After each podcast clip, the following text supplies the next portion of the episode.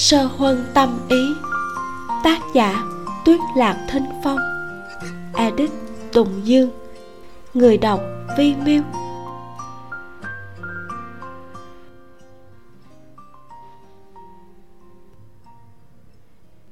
Chương 14 ơn nghĩa một bữa cơm. Trên bả vai truyền đến cảm giác đau rát trên môi, dường như có thứ gì đó ướt át lướt qua. Trong đầu, thoáng qua những cảnh tượng vẫn thỉnh thoảng xuất hiện. Một tiểu cô nương với hai búi tóc tết đuôi sam bưng một bát bánh trứng chưng nông hội cho một tên ăn xin mặt mũi lem luốc.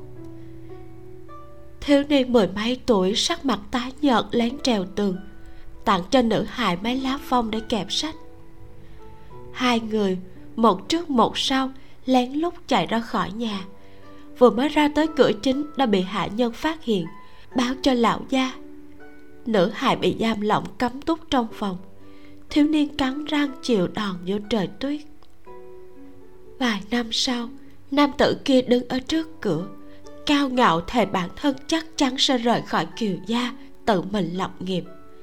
Người có tài, tuyệt đối sẽ không cam lòng cúi đầu làm việc cho kẻ ngu dốt mấy tháng trước, hắn dẫn theo gia đình, truy đuổi nữ tử mặc hỷ phục đỏ thẫm. Đứng bên ngoài kiều, lạnh giọng đòi mang người về để làm thiếp cho một kẻ chưa từng gặp mặt. Cảm giác ẩm ướt trên môi càng lúc càng rõ ràng. Trên người dường như có vật gì đó rất nặng đè lên. Kiều sơ huân mấp máy mí mắt vừa mở mắt ra, đã bị cảnh tượng trước mặt làm cho hoảng sợ tới mức kêu lên thành tiếng. Quay mặt tránh đi nụ hôn của người kia, nhất thời mặt mũi choáng váng, cánh tay yếu ớt giơ lên, rồi lại nặng nề rủ xuống. Nàng nhắm mắt, giọng nói run run thốt ra từ kẽ răng. Ngươi, cho ta uống cái gì? Nam tử kia dán môi lên gò má lạnh lẽo của nàng hít một hơi thật sâu giọng nói hơi khàn. Không phải nàng đã biết rồi sao? Lần đầu tiên luyện thuốc này đá mạng đà la màu trắng kia chẳng phải do chính tay nàng hái cho ta sao? Không còn nhớ à? Đôi mắt nhắm chặt của kiều sơ huân thấm ra một giọt nước mắt bám lấy hàng mi đang run rẩy. Mạng đại la có độc cũng là thuốc tốt để trị bệnh cứu người. Ngươi lại lấy nó để hại người. Nếu biết trước rằng người sẽ trở thành như bây giờ. Nam tử kia vươn một tay kéo cả người nàng lên ghìm lấy trán nàng hỏi. Nếu biết ta sẽ trở thành như bây giờ nàng muốn thế nào? Hối hận vì đã cứu ta sao? Nàng cắn chặt môi không nói mắt cũng nhắm chặt lại như thể kẻ vô tri vô giác để mặc hắn lắc trái lắc phải cả người nàng yếu ớt mất sức. Cho dù có muốn chạy thì cũng phải chờ cho thuốc hết tác dụng. Trong miệng vẫn đầy vị đắng chát. Chứng tỏ nàng vừa mới bị hắn cho uống thuốc chưa lâu. Theo thói quen chế dược trước kia của hắn, thì ít nhất cũng phải 6 canh giờ nữa dược hiệu mới kết thúc. Nam tự biết nàng không muốn để ý tới mình, nhíu mày lại một cái. Há miệng cắn lên hai cánh môi đã mất đi huyết sắc kiều sơ huân kêu lên một tiếng đau đớn. Giọt nước mắt tràn qua khóe mi. Hàm răng ra sức cắn chặt, cố gắng để cho mình không hét lên vì sợ hãi. Nam tử kia lại hiểu lầm dự tính của nàng, cho rằng nàng đã biết rõ tình huống này, nên mới khóa môi lại từ chối. Suy đoán đã nảy sinh trong lòng trước đó được xác nhận. Lửa giận cùng với tình cảm điên cuồng và cố nén trong lòng rốt cuộc đã tìm được lối ra một tay hắn bóp cầm nàng, bốn ngón tay giữ lấy một nửa khuôn mặt. Tay còn lại kẹp lấy người nàng kéo lại. Cắn lên cánh môi đã bật máu, đầu lưỡi ra sức xông vào phía trong. Thế nhưng, mặc dù đã mệt đến rã rời, nhưng kiều sơ huân vẫn ra sức cắn chặt hai hàm răng. Cho dù hắn có cắn, có liếm thế nào, nàng cũng không chịu hé miệng. Lửa giận trong lòng nam tử càng tăng lên dứt khoát đánh chiếm đôi môi mềm mại mà hắn đã khát vọng nhiều năm. Hôn một mạch từ miệng xuống cằm vừa hôn vừa gặm cắn cần cổ trắng nõn. Tay cũng di chuyển ra phía trước, nắm lấy nơi mềm mại kia mà xoa nắng. Nàng vẫn nín hơi bế khí, răng chuyển thành cắn chặt đầu lưỡi mình. Mùi máu tanh dần lan khắp khoang miệng, từ cổ họng xông lên vị ngai ngái khó chịu người nọ ra sức tàn sát bừa bãi trên người nàng, khiến cho nàng có cảm giác buồn nôn. Cảnh tượng trước mắt biến thành màu đen, sau đó nàng ngất đi. Nam tử đã cởi lớp xiêm y bên ngoài, vươn tay vào trong tìm kiếm. Đột nhiên cảm thấy người trong lòng có gì đó bất thường. Vội ngước mắt lên, trong lòng hốt hoảng vừa ngón tay lên đặt trước chóp mũi nàng. Tất cả khát vọng bị quét sạch trong chớp mắt hắn chỉ có thể đặt nàng nằm xuống giường, khép lại vạt váy, lấy chăn đắp lên rồi đứng dậy đi ra khỏi phòng. Bên kia, tất cả nha sai ở nha môn và quân thủ thành đều được điều động, cùng với tất cả ảnh vệ dưới tay cảnh nhật ba ngày, ba đêm, lật tung toàn bộ thành việt châu, nhưng không hề phát hiện ra dấu vết nào. Tất cả các con phố chủ chốt khắp đông tây nam bắc thành đều dán tranh vẽ kiều sơ huân cùng với tranh vẽ nam tử kia dựa trên lời kể của dân chúng vay xem ở ngoài cửa quán ăn hôm đó. Còn treo thưởng một số tiền lớn cho bất kỳ ai có tin tức về nam tử xa lạ đó. Cho dù chỉ mới nhìn thấy hắn một lần, hay từng chứng kiến hắn từng ăn cơm, uống trà ở nơi nào đó, cảnh vật cũng đều thưởng tiền. Nhưng kể cả như thế thì, ngoài mấy kẻ cung cấp vài ba tin tức thật giả lẫn lộn để lừa gạt tiền ra thì cũng chẳng hề thu được chút tin tức nào về người kia. Đến trạng vạn ngày thứ ba, cảnh nhật tìm đến bản ghi chép trong khoảng nửa tháng nay của binh sĩ thủ thành. Cẩn thận kiểm tra tất cả các thương nhân vào thành có khả năng liên quan. Khuôn mặt lạnh lùng, vẻ mặt u ám như quỷ dữ, đôi mắt hằn tơ máu. Trọn ba ngày qua, tất cả đội quân thủ thành lẫn thuộc hạ dưới tay đều tránh hắn như tránh tà có chuyện gì cũng chỉ đi tìm y thanh vũ. Suối hắn đưa cơm, rồi thuận tiện báo cáo tình hình cho tiểu hầu gia biết. Bởi vì vẫn còn trong tháng nhiên nên bản ghi chép người ra vào thành cũng không nhiều. Xem đi xem lại ba lần. Cảnh giật gấp quyển sổ ghi chép lại, xoa xoa khóe mày. Nhớ tới người nào đó đã từng cầm lấy tay mình. Lòng bàn tay mềm mại, giọng nói ngọt ngào ấm áp, nhẹ nhàng bảo hắn xoa bóp huyệt đạo ở nơi nào thì có thể bớt mệt mỏi. Khuôn mặt vốn đã u ám lại càng trở nên tối tăm hơn. Vừa ngước mắt lên thì thấy y thanh vũ đã đứng ở bên cạnh từ lúc nào. Nâng chén trà lên đưa tới trước mặt hắn bằng hai tay cười xòa nói uống chút nước cho nhuận họng. Cảnh nhật nhận lấy chén trà chỉ nếm một chút rồi để sang một bên. Mở quyển sổ ra định nhìn lại lần nữa. Sau đó sẽ thăm dò một vòng quanh quán ăn kia, rồi cân nhắc dự định tiếp theo. Y thành vũ ở bên cạnh ai một tiếng, giọng nói có phần nóng nảy. Ai, ta nói này tiểu hầu gia, ngài cũng nên ăn chút gì đi chứ. Đừng có chưa tìm được kiều tiểu thư về thì ngài đã hôn mê. Chuyện này mà truyền ra ngoài thì mất mặt tới cỡ nào chứ, có phải không? Nè cái khác ăn không vào thì ăn chén tổ yến này đi. Ta đã cố dặn dò đầu bếp làm thanh đạm một chút. Mấy ngày nay mọi người ai cũng nóng trong người cả. Cả nhật nghe được hai chữ tổ yến thì lật quyển sổ một cái còn chưa liếc mắt nhìn đã quăng một câu lạnh lùng. Bưng đi. Y thanh vũ ngẩn ra giơ tay lên vỗ sau gáy cũng kịp nhận ra món này không thích hợp đây không phải là càng khiến tiểu hầu gia nhìn cảnh nhớ người sao? Hắn xịu mặt bưng chén tổ yến quay ra. Thể nào rồi cũng sẽ bị đám người kia chê cười. Hắn đúng là phủ doãn thê thảm nhất đại tống mà. Bị tiểu hầu gia chèn ép, bị đám thuộc hạ ghét bỏ. Bây giờ còn bị một đám ảnh vệ võ công cao cường, dùng vũ lực và cả lời nói để uy hiếp. Ủ rũ cúi đầu bưng chén tổ yến ra tới cửa thì suýt đụng phải cao linh hớt hải chạy vào. Y thanh vũ vội vàng vặn người ôm cái chén vào trong ngực như đang ôm bảo bối miệng còn lẩm bẩm. Cái chén này tính sơ sơ cũng 50 lượng vàng đó. Cao linh ngay cả xin lỗi cũng chẳng thèm nói dịch chân nhường đường cho y thanh vũ đi qua rồi bước vội tới trước bàn đọc sách nói. Công tử thuộc hạ nhớ ra rồi. Hắn ta chính là người vẫn luôn đuổi theo kiều tiểu thư ở thành biên kinh khi đó. Lúc ở bên ngoài kiều hắn còn nói chuyện với thuộc hạ.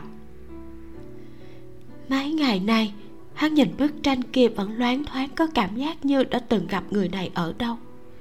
Kết quả vừa rồi nói chuyện với tiểu lục về lúc còn ở biển kinh. Trong đầu hắn mới đột nhiên lóe lên ý nghĩ này. Cảnh giật nhíu mày lại ngón tay chỉ lên cái tên trên quyển sổ. Người này sao?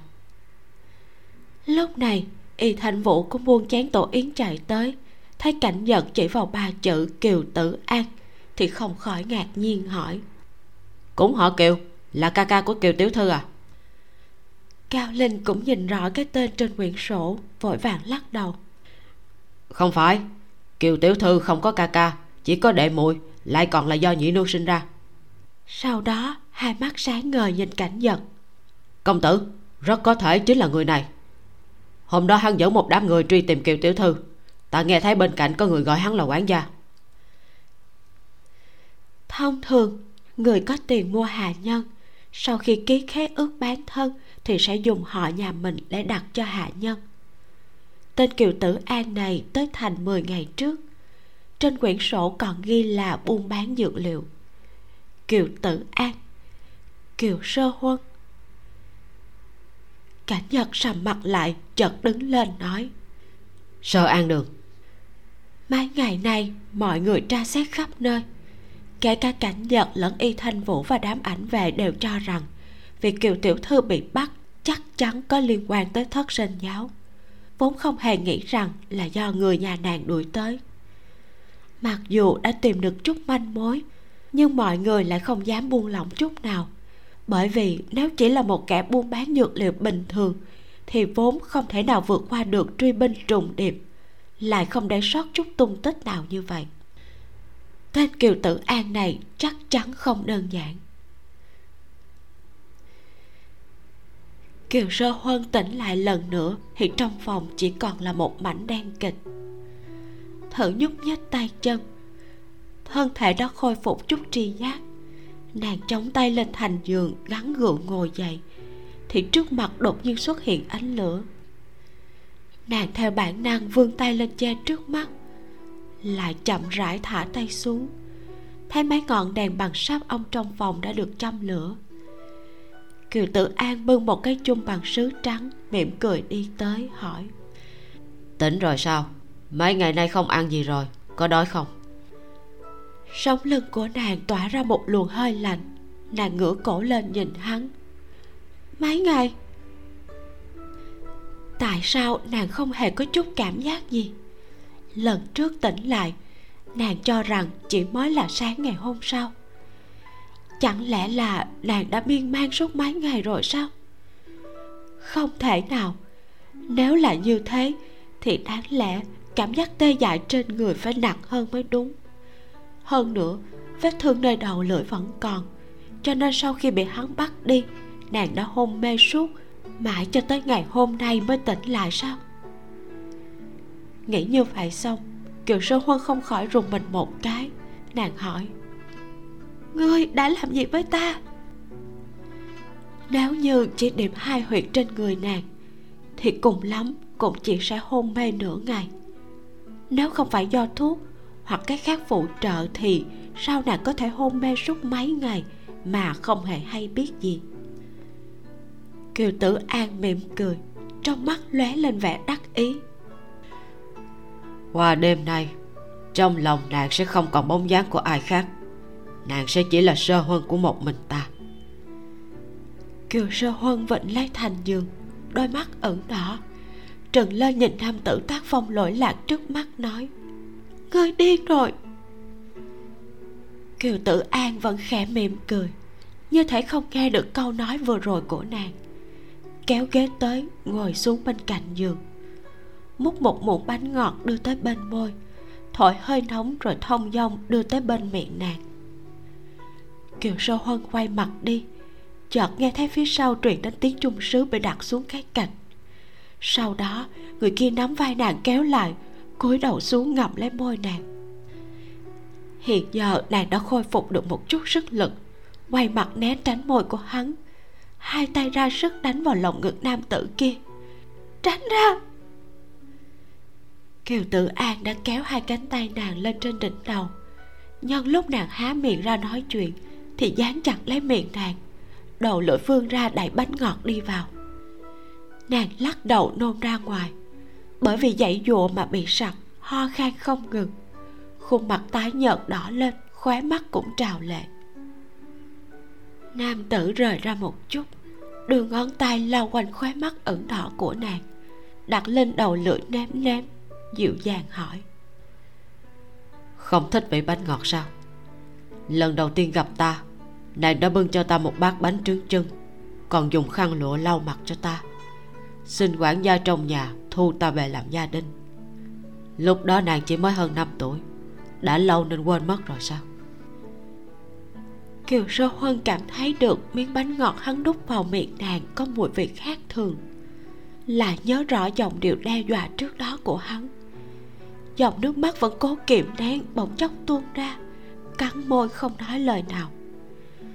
Nàng không muốn quên cảnh giận quên mọi người, quên 18 năm trước kia. Ngay cả khi không còn nhớ nổi những hồi ức tốt đẹp nhất, thì vẫn có những người dù có chết nàng cũng không muốn quên nếu như quên hết tất cả quá khứ phần sinh mệnh còn lại chỉ có người trước mắt này, vậy thì thả giết đạt đi còn hơn. Nam tử vươn tay bóp lấy cầm nàng, kịp thời ngăn lại hành vi tự sát của nàng. Hôn lên vật trán nàng, loáng thoáng phát ra tiếng thở dài. Nhà đầu ngốc, chỉ mới ăn một miếng thôi mà, dược hiệu không lớn như thế đâu. Hơn nữa ta cũng không nỡ để nàng quên mất hồi ức giữa hai chúng ta. Dược hiệu của mạng đà la trong người còn chưa hết. Lại thêm miếng bánh ngọt mà hắn mới đút vào. Nỗi tuyệt vọng lẫn sợ hãi trong người nàng càng lớn hơn. Kiều sô huân chỉ cảm thấy trong đầu càng thêm rối loạn. Thở còn bé, cô độc lẻ loi không nơi nương tựa. Thời niên thiếu ngồi trên lầu cát tập điểm trà nhị nương và đệ muội thỉnh thoảng lại còn đến tiểu viện khiêu khích và mắng chửi. Đôi mắt đẫm lệ mông lung, nam tử trước mắt biến thành một người khác. Người đó đôi khi sẽ nở một nụ cười hư hỏng, sẽ hôn trộn lên mặt nàng, sẽ lo nàng bị đau chân nên đưa nàng đến suối nước nóng để xoa bóp, sẽ ôm nàng phóng ngựa giữa rừng mai, chậm rãi bước theo nàng cùng hái hoa thân thể dần mất đi sự khống chế dòng ký ức hỗn loạn đảo quanh. Kiều sơ huân càng ra sức dạy dùa dùng cả tay chân mà đấm mà đá người đang ôm nàng trong lòng rít lên thành tiếng như kẻ điên. Ngươi mau buông ta ra buông ta ra buông ra. Ta không muốn quên hắn không muốn.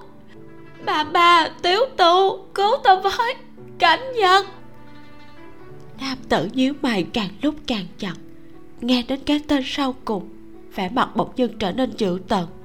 Một lần nữa điểm huyệt quanh người nàng xốc cả người kiều sơ huân lên trên vai. Lúc đứng dậy, vạt áo hắn hất đổ cái chung đặt trên ghế, kèm theo tiếng choang giòn giả bánh ngọt bên trong đổ vãi ra trên mặt đất, bị người ta đạp lên không chút thương tiếc.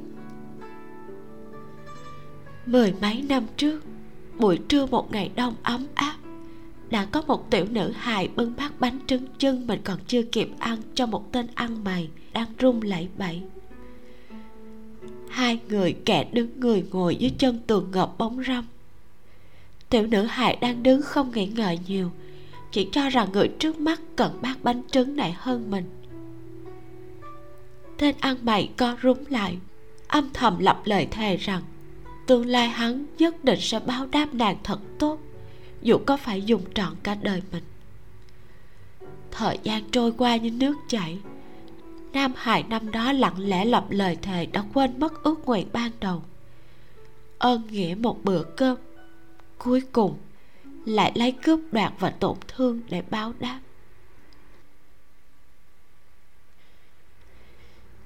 Chương 15 Một bát cháo hoa.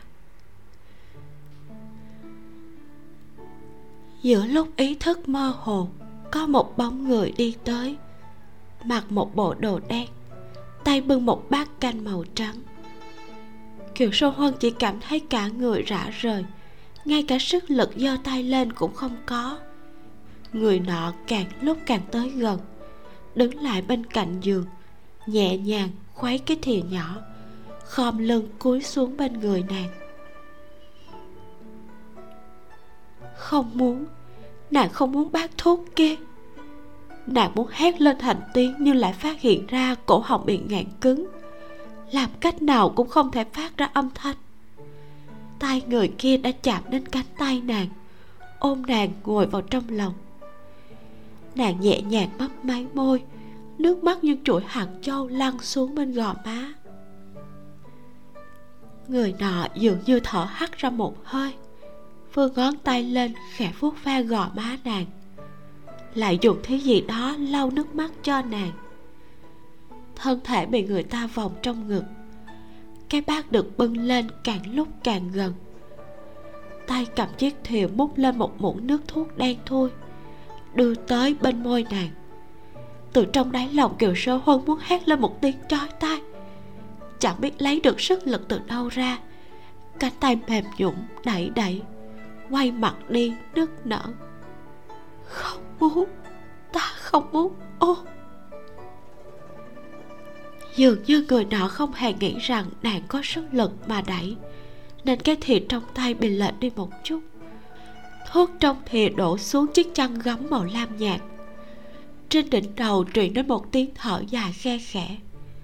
Người nọ đặt bát thuốc sang một bên, ôm nàng vào sát hơn tiến đến bên tai nàng thì thầm gì đó. Hắn nói rất nhiều, nhưng nàng không hề nghe được câu nào. Cũng chẳng hề muốn nghe, chỉ dãy dụa muốn thoát ra.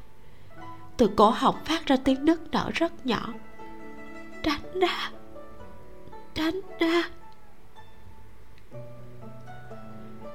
Thân thể lại càng bị ôm chặt hơn. Một nụ hôn in xuống gò má, mang theo sự vội vàng muốn trấn an kiều sơ huân vừa né tránh, vừa mở mắt, lại có dòng lệ tuôn trào. Dường như cảnh tượng trước mắt đã rõ ràng hơn một chút. Tấm rèm màu trắng, trăng gấm màu lam nhạt. Cách đó không xa là chiếc sạp bằng gỗ hoa lê và bàn trà cùng màu. Trên bàn đặt hai bát trà bằng sứ. Không dám tin vào mắt mình, đầu ngón tay bấu chặt lấy lớp vải màu đen dưới tay chật vật quay đầu lại. Ngửa đầu nhìn về phía người vẫn đang ôm lấy mình. Thân thể nàng gần như sụi lơ trong lòng người đó. Cứ nhìn như thế mãi một hồi lâu, không thể quay đầu sang phía khác. Nàng hít mũi một cái, nước mắt lại càng trào ra nhiều hơn. Dường như người kia rốt cuộc cũng hiểu rõ ý của nàng. Ôm nàng xoay người lại, nâng khuôn mặt của nàng lên đặt lên môi nàng một nụ hôn. Nhìn rõ chưa? Là ta, không phải người khác. Kiều sơ huân ra sức chớp mắt, không muốn để nước mắt làm nhòe mờ cảnh tượng trước mặt, nhưng mãi vẫn không thể làm được. Chỉ một câu thì thầm đơn giản, đã khiến cho tất cả cảm giác sợ hãi và oan ức suốt mấy ngày qua biến thành nước mắt. Lạ chả rơi xuống vạt áo của người nọ. Kiều sô huân siết chặt ống tay áo của hắn, rốt cuộc cũng bật khóc thành tiếng. Mãi một lúc lâu sau, tiếng khóc mới dần ngưng lại. Cả nhật lấy một tấm khăn từ bên cạnh lên, lau nước mắt trên mặt nàng, nói, thuốc đã nguội rồi, để ta bảo người múc một bát khác tới nói xong, liền buông vòng tay ra, đỡ người nàng dựa vào gối, đứng dậy đi ra cửa gọi người. Nhỏ giọng dặn dò mấy câu.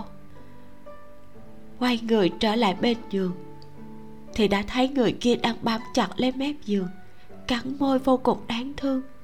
Đôi mắt đỏ ửng, ánh mắt mông lung nhìn hắn. Trên mặt ánh lên vẻ hoảng sợ, bất an, và nhiều hơn hết là sự mơ màng biết là do dược hiệu chưa hết.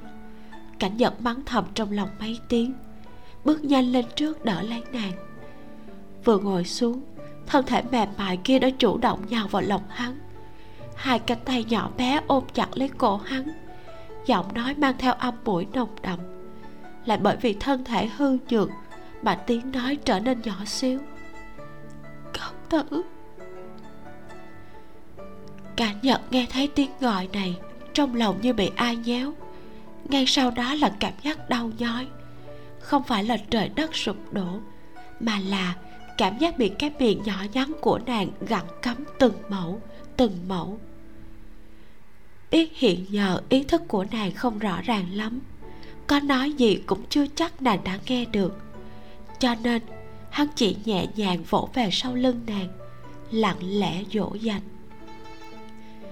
kiều sơ huân ôm chặt, mặt dán lên gáy cạnh nhật, nhỏ giọng nói. Công tử, có phải ta đang nằm mơ không? Hiện giờ trên người nàng chẳng có chút sức lực nào, cũng không cảm giác được hơi ấm trên người cảnh nhận cho dù có kề sát người hắn, thì cũng không hề có cảm giác chân thật. Nếu như đây là mơ, vậy chẳng phải khi tỉnh lại sẽ phải đối diện với người kia, tiếp tục chống chọi với hắn. Cho dù thế nào cũng không thể ăn bất cứ thứ gì hắn cho. Cảnh nhật dựng thẳng hàng mày, nắm thắt lưng nàng đẩy ra một chút. Một cánh tay vây sau lưng nàng. Tay kia xoa lên gương mặt tái nhợt lạnh băng của nàng. Nhìn vào mắt nàng mà nói, có cảm nhận được không? Vừa rồi, đại phu tới đây bắt mạch đã nói. Trong vòng mười mấy canh giờ sau khi tỉnh lại, nàng có thể sẽ bị thoái hóa thị giác và thính giác. Cho dù tạm thời tê liệt xúc giác cũng là điều bình thường. Lúc bọn họ đuổi tới nơi kiều tử an đang dùng ngân châm để phong bế máy huyệt trên đầu và cổ nàng. Có ý định phong bế toàn bộ trí nhớ của nàng. Hơn nữa mấy ngày liên tục bị đút các loại đồ ăn mang độc có dược tính lâu dài. Nên chắc chắn trong thời gian tới, nàng sẽ có cảm giác tay chân không có sức. Nàng lại không có nội lực nhờ luyện võ công, nên lần này đã làm tổn thương tới toàn bộ cơ thể. Sẽ cần rất nhiều thời gian điều dưỡng mới có thể phục hồi lại như trước đây. Kiều sô huân có thể cảm giác được có thứ gì đó đang dán lên mặt mình nhưng lại không cảm giác được hơi ấm từ bàn tay cảnh giật chỉ giống như có một miếng gỗ đang kề sát da mặt. Thế nhưng, cảm giác thỏa mãn trong lòng có thể thay thế được sự khiếm khuyết về xúc giác. Nàng lộ ra một nụ cười yếu ớt, nhẹ nhàng mấp máy cánh môi. Cảm giác được. Cảnh giật bình tĩnh, nhìn nàng một cái bàn tay vỗ về gò má nàng chuyển thành nâng gương mặt lên. Tiến tới hôn lên môi nàng. Đầu tiên là nhẹ nhàng mút lấy cánh môi. Sau đó tiến vào quấn lấy đầu lưỡi nàng. Bá đạo đánh cướp từ trong ra ngoài như mưa giông gió bão. Đôi mắt vẫn mở to. Mỗi lần hơi lui ra, đều có thể nhìn thấy đôi mắt nàng đang trừng to vì kinh ngạc.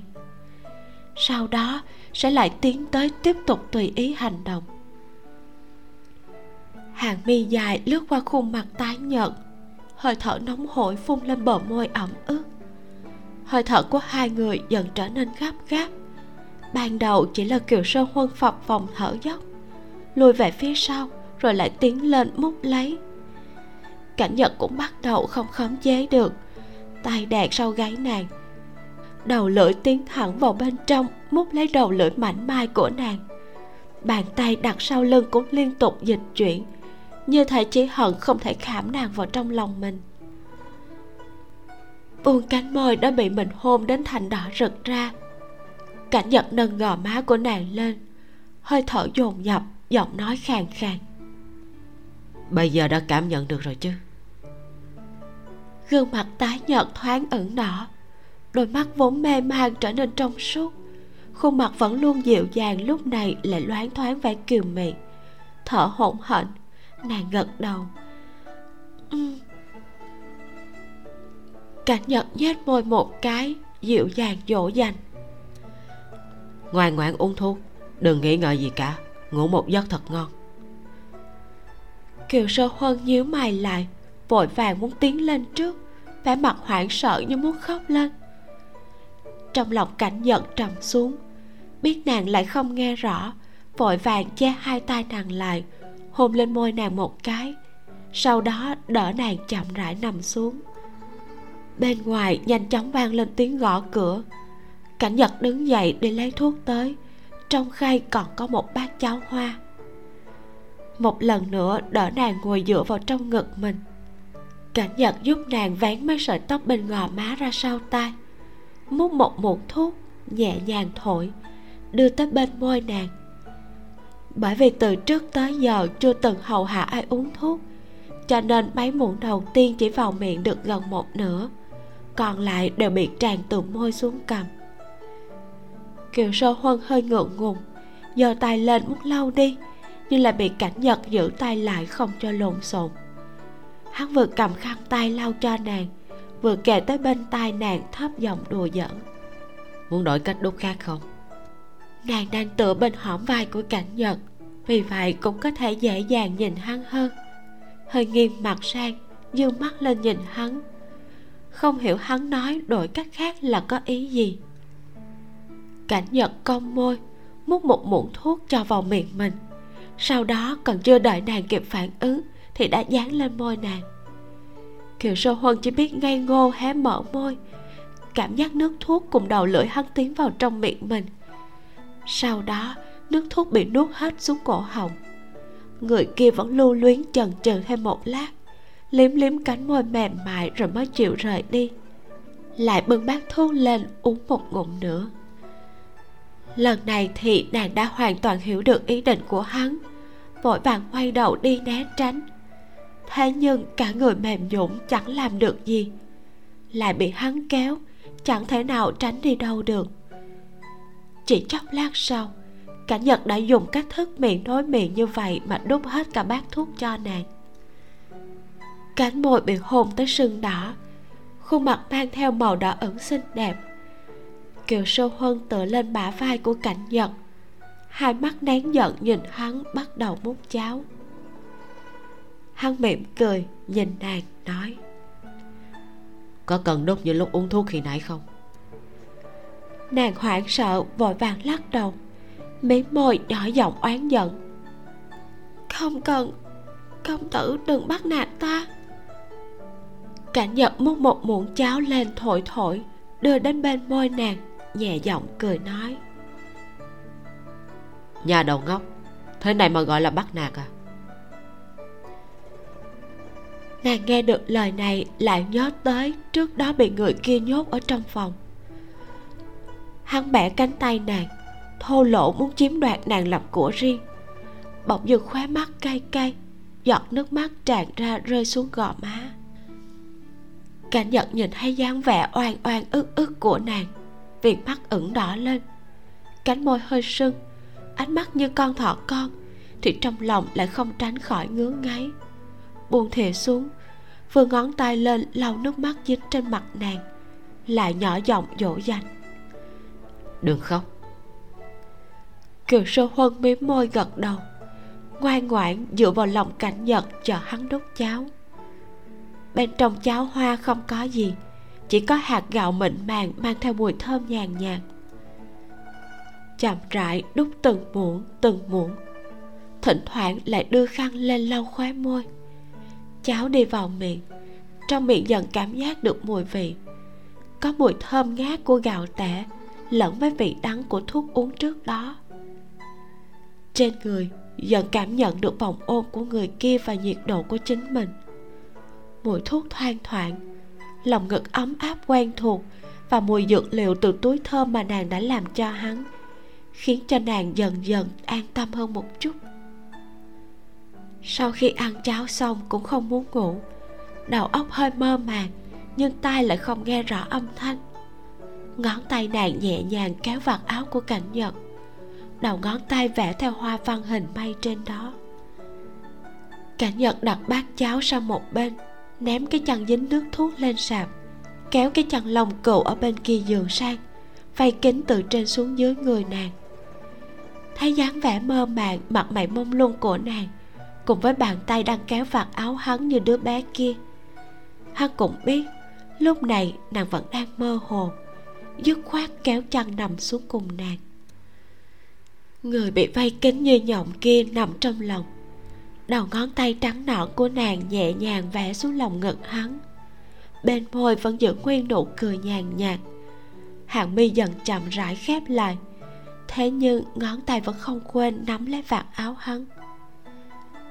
Cảnh nhật nhìn người trong lòng, cố gắng hạn chế mọi cử động, giơ tay lên cởi cây trăm trên tóc mình ván màn lên, bốn ngón tay dập tắt mấy ngọn đèn. Trong phòng trở nên tối đen, tóc hai người hòa vào nhau, cả hai nhanh chóng tiến vào giấc mộng. Chương 16 canh bồ câu. Ngày hôm sau, mãi tới gần trưa, kiều sơ huân mới mơ màng tỉnh giấc. So với tối hôm qua hiện giờ trên người đã bớt cảm giác mông lung mơ màng. Nàng ôm chăn ngồi dậy, đưa tay ván rèm lên. Trong phòng không một bóng người. Trên các sạp gần đó chỉ đặt một bát trà vẫn còn bốc hơi nóng. Chắc hẳn là mới được pha chưa lâu. Ôm chăn ngồi một hồi, đầu óc dần tỉnh táo lại. Nhớ tới việc hôm qua, mình vừa ôm người kia vừa khóc lóc không chịu buông tay. Nàng không khỏi nóng bừng mặt nhẹ nhàng mím môi. Ký ức về nụ hôn triền miên nóng bỏng kia bỗng dưng ập đến, khiến cho hơi nóng trên mặt nàng càng tăng lên. Giơ tay lên xoa xoa mặt kiều sâu huân sóc chăn lên, dịch sang mép giường. Chuyện tối qua về sau thế nào nàng cũng không còn nhớ rõ. Hình như sau khi được đúc ăn hết bát cháo hoa thì nàng lập tức thiếp đi. Liếc mắt nhìn xuống giường không thấy giày của mình trên người chẳng biết từ lúc nào đã được thay một bộ y phục bằng tơ lụa màu trắng mềm mại. Trên cổ áo còn thêu viền một vòng hoa nhỏ màu vàng rực. Đầu ngón tay vuốt ve nơi cổ áo hơi rung lên. Không dám nhớ tới chuyện tối hôm qua nữa. Nàng vịnh mép giường đứng lên. Chân mềm nhũng lòng bàn chân chạm vào gạch lát sàn truyền tới cảm giác lạnh buốt. Ngẩng đầu lên, nhìn bát trà đặt trên sạp cảm giác khô rác trong cổ họng rốt cuộc cũng áp đảo sự yếu ớt của cơ thể. Lão đảo bước tới giữa phòng. Hai chân đã run rẩy đến nỗi không thể đứng vững. Phải lấy tay chống để giữ thăng bằng. Đang định quay trở lại giường, thì nghe thấy cánh cửa bị người ta đẩy từ bên ngoài, phát ra một tiếng két. Sau đó là tiếng bước chân nhẹ nhàng và một bóng người cao lớn xuất hiện bên cạnh bình phong nàng còn chưa kịp mở miệng lên tiếng thì cả người đã bị ôm quay trở lại giường. Cảnh nhật kéo chăn đắp lên người nàng đặt hai chân nàng lên đùi mình nhíu mày. Ai cho nàng xuống giường? Tỉnh rồi sao không lên tiếng? Bên ngoài nhiều người như vậy cần gì nàng phải tự xuống giường? Kiều sâu huân bị hắn mắng như vậy thì co rút người lại cắn môi không dám lên tiếng. Cả bàn chân và bắp chân đều được hắn nâng trong tay bàn tay vuốt ve qua lại giúp nàng sưởi ấm.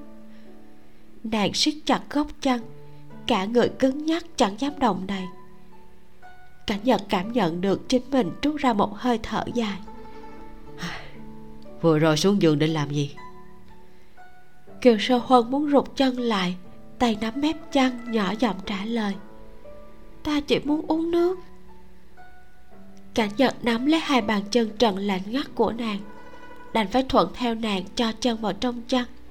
Lấy một chiếc khăn sạch đi tới bên sạp bưng bát trà lên, đi tới đặt bên môi nàng. Kiều sô huân đưa tay lên đỡ bát trà, ngước mắt nhìn cảnh nhật, nói, không cần phiền công tử, ta có thể cầm được. Cảnh nhật ngồi xuống bên giường, một tay vòng ra sau lưng ôm nàng vào trong ngực. Tay kia thì hơi nghiêng bát có vẻ như muốn đút cho nàng nàng không lay chuyển được hắn chỉ đành thuận theo động tác trên tay cảnh nhật ngoan ngoãn nhấp một hớp. Hắn lấy khăn lên giúp nàng lau hai bên khóe môi. Thấy trên môi nàng chẳng có chút huyết sắc thì không kìm được vương đầu ngón tay ấm áp chạm lên môi nàng. Hơi thở cũng theo câu hỏi nhẹ nhàng của hắn mà phả lên má nàng. Không uống nữa à? Kiều sơ huân hơi nghiêng đầu tránh tay hắn rủ mắt xuống gật đầu hai hàng mi cũng hơi run rẩy như thể cánh bướm trong mưa. Cảnh giật dời tay từ trên môi nàng xuống giữ lấy cầm nàng. Ép nàng phải quay mặt sang nhìn hắn hỏi. Hối hận rồi sao? Nàng ngước mắt lên nhìn hắn trong mắt lộ vẻ mơ màng không hiểu. Cảnh nhật nhẹ nhàng vuốt ba gò má vào môi nàng. Đôi mắt đen nhánh bình tĩnh nhìn thẳng vào mắt nàng hàng mi run run của nàng khiến cho hắn khó chịu trong lòng. Chuyện tối qua đã hối hận rồi sao? Ánh mắt nàng lộ ra vẻ bối rối cố né tránh tầm mắt truy đuổi của hắn. Khuôn mặt tái nhợt dần ửng đỏ. Chuyện tối hôm qua thoáng xuất hiện trong đầu. Mặc dù khi đó ý thức hơi mơ màng cả thính giác lẫn thị giác đều lúc thì mờ nhạt lúc thì rõ nét nhưng những chuyện nàng đã làm đều xuất phát từ tận đáy lòng. Hơn nữa đến giờ nàng vẫn còn nhớ rất rõ. Bây giờ, tất cả các giác quan đều hoàn toàn rõ ràng. Nhớ đến chuyện nàng và hắn thân mật như vậy cựu sô huân càng nghĩ càng cảm thấy thèn thùng cuối cùng, dứt khoát nhắm mắt lại, không dám nhìn hắn nữa. Cảnh nhật không nắm chắc tâm tư của nàng vào lúc nàng nhắm mắt lại hắn chỉ biết hôn lên hai cánh môi mềm mại tái nhợt của nàng. Rồi nói nhỏ. Không cho nàng hối hận. Tối qua đã hôn ta và ngủ với ta rồi. Từ nay không được phép vô duyên vô cớ né tránh ta nữa. Kiều sơ huân vừa mới dịch ra sao muốn nói chuyện đàng hoàng với hắn thì sau gáy đã bị một bàn tay ấn chặt. Đồng thời hai cánh môi bị cạy mở đầu lưỡi nóng rực chẳng chờ nàng kịp lên tiếng đã tiến vào. Thầm dò kèm theo một nụ hôn sâu nóng bỏng. Nàng vừa thẹn lại vừa hoảng, vươn tay lên muốn đầy cảnh nhận hắn thế này thì nàng nói chuyện thế nào được? Hơn nữa, bây giờ đang là ban ngày ban mặt, lỡ như bị người ta bắt gặp. Cảnh nhật vốn vì trong lòng không chắc chắn và cảm xúc hơi kích động. Vừa nghe tiếng ưm mềm nhũng của nàng kia thì trong lòng như có đám lửa bùng lên quấn lấy lưỡi nàng vừa cắn vừa mút nàng xấu hổ muốn chết bàn tay trước ngực cảnh giật vốn muốn đẩy hắn ra lại biến thành nắm đấm đấm vào ngực hắn. Chút lực này căn bản chẳng làm được gì cảnh nhận, nhưng hành động muốn khước từ của nàng lại làm cho hắn hơi phiền. Dứt khoát nắm lấy bàn tay nhỏ bé của nàng rồi đè nàng ngã xuống giường tấm rèm che màu trắng bên giường bị động tác của cảnh nhật làm cho lay động. Cùng lúc đó cửa bị người ta đẩy ra. Tiếng cười hì hì của y thành vũ từ bên ngoài truyền tới. Hầu gia cơm canh đều đã chuẩn bị xong ta đặc biệt mang đến cho kiều. Mới vừa vòng hoa bình phong thì đã thấy bóng tiểu hầu gia đang quấn quýt trên người kiều tiểu thư. Hai cái bóng đen in trên tấm rèm. Nửa câu sau của y thành vũ bị nghẹn lại trong họng thế này chẳng phải hắn đi vào rất không đúng lúc sao? Y đại nhân đứng ngay ra cả người đổ mồ hôi lạnh lắp ba lắp bắp cố hạn chế cảm giác tồn tại của bản thân. Ta ta ta không thấy gì hết Kh- kh- không đúng ta chưa hề tới đây. Nói xong thì lập tức lảo đảo chạy ra khỏi phòng. Chức phủ doãn này hắn còn muốn làm lâu dài hắn cũng chưa ăn đủ cơm do kiều tiểu thư nấu đâu ôi ôi, hắn không muốn nhất thời vì nỗi lòng tốt mà mất mạng. Cả người của cảnh nhật cứng đờ, vẻ mặt chỉ hận không thể giết người. Hai tay chống xuống để ngồi dậy. Lờ đạn lét bóng người nào đó vừa hoảng hốt chạy ra khỏi phòng. Hít sâu một hơi, cố nén cần tức đằng bụng lên trong ngực. Vừa quay sang, đã nhìn thấy đôi môi kiều sơ huân bị hắn hôn cho đỏ ẩn đang ra sức thở dốc đôi mắt lại hiện lên vẻ mông lung mơ màng như tối qua. Hắn bỗng chốc lại cảm thấy bụng dưới căng lên. Kiều sơ huân vừa ngồi dậy, đã đẩy cánh tay cảnh nhật đang định ôm nàng ra. Cảnh nhật hiếp mắt kéo nàng vào trong ngực. Cả ngày chưa ăn gì, ngay cả sắc mặt cũng xanh xao rồi mà còn muốn náo loạn gì nữa. Nàng đẩy cảnh nhật ra lui về phía sau, giọng nói vốn mềm nhũng lúc này còn mang theo giọng mũi nhàn nhạt công tử đừng. Cho dù nàng thật lòng thích hắn thì cũng không thể cả ngày lẫn đêm đều cứ dính lấy nhau dây dưa không ngớt như thế được. Hơn nữa, lại vừa bị người ta nhìn thấy cảnh này. Bây giờ trong lòng nàng thẹn đến mức muốn chết. Thế mà, người này vẫn cứ như thể chẳng hề cảm thấy có vấn đề gì, lại còn cứ kéo nàng dán vào trong ngực hắn. Cảnh nhật nhíu mày ôm nàng ngồi lên đùi vén sợi tóc mai của nàng hỏi. Rốt cuộc là làm sao vậy? Không phải tối hôm qua vẫn còn tốt sao? Chủ động ôm hắn hôn hắn. Lúc chìm vào giấc ngủ còn cười ngọt ngào như vậy. Chẳng lẽ vì ý thức mơ màng nên mới bằng lòng tiếp nhận hắn? Sang ngày hôm sau thì hối hận rồi? Kiều sơ huân vùi trong ngực hắn giọng nói nhỏ như mũi kêu. Sau này công tử có thể đừng một tí là lại như thế này không? Cảnh nhật cúi đầu nhìn chằm chằm gò má nhiễm đỏ của nàng hỏi. Không thích ta làm thế với nàng sao? Kiều sơ huân không biết phải nói làm sao. Một lúc sau mới nhẹ giọng đáp lại. Bị người ta nhìn thấy thì không tốt. Trong lòng cảnh nhật khẽ sao động thăm dò hỏi. Sao huân ghét ta làm vậy à nàng nhắm mắt lại lắc đầu trong lòng hắn. Cảnh nhật thấy vậy thì trong lòng vui mừng tới nỗi khóe môi kìm không được mà cong lên. Vẻ phiền muộn trên mặt cũng hoàn toàn biến mất tâm mất tích lại khôi phục dáng vẻ biến nhát thích đùa giỡn như thường. Nàng cũng thích ta phải không? Nàng cắn môi dưới lại khẽ gật đầu một cái. Cảnh nhật nhìn người trong lòng không chớp mắt cái gật đầu khe khẽ của nàng khiến cho hắn cảm thấy như thể pháo hoa đang nổ tung trong lòng ngực. Khắp người đều cảm thấy vui sướng, dường như mọi lời lẽ đều là dư thừa. Chỉ cần được ôm nàng trong lòng, chẳng còn cầu điều gì hơn nữa. Ôm nàng một lúc nữa, hắn mới đặt nàng xuống bên mép giường rồi đi tới bên sạp, lấy một bộ xiêm y mới tinh và đồ dùng hàng ngày bao gồm cả giày sạch và đặt vào trong tay nàng. Nói ta đi ra ngoài bưng cơm nàng tự mình thay xiêm y đi. Sau đó bưng nước nóng ở trên lò và chậu nước lạnh bên cạnh cùng dầu thơm đặt cạnh nhau. Kiều sô huân vẫn không chịu ngẩng đầu lên chỉ khẽ gật gật đầu tỏ vẻ như đã biết. Lúc cảnh nhật quay trở lại thì thấy nàng xiêm y chỉnh tề ngồi bên cạnh giường. Bộ xiêm y màu hồng nhạt thanh nhã khiến cho sắc mặt nàng trông tốt hơn rất nhiều. Chỉ là mái tóc vẫn còn buông xõa sau lưng. Hơn nữa, rõ ràng nghe được tiếng hắn bước vào phòng mà nàng cũng không hề ngẩng đầu lên nhìn một cái. Đặt khay lên bàn, cảnh nhật đi tới bên giường, móc từ trong tay áo ra một cây trầm bạc trân châu đưa tới. Nàng mở to mắt, kinh ngạc ngẩng đầu lên cầm lấy cây trân châu trong tay như cầm bảo bối nói ta còn tưởng là cảnh nhật thấy nàng coi trọng món đồ hắn tặng như vậy thì không khỏi cười một tiếng vuốt tóc nàng nói nhà đầu ngốc cho dù có mất thì cũng có làm sao?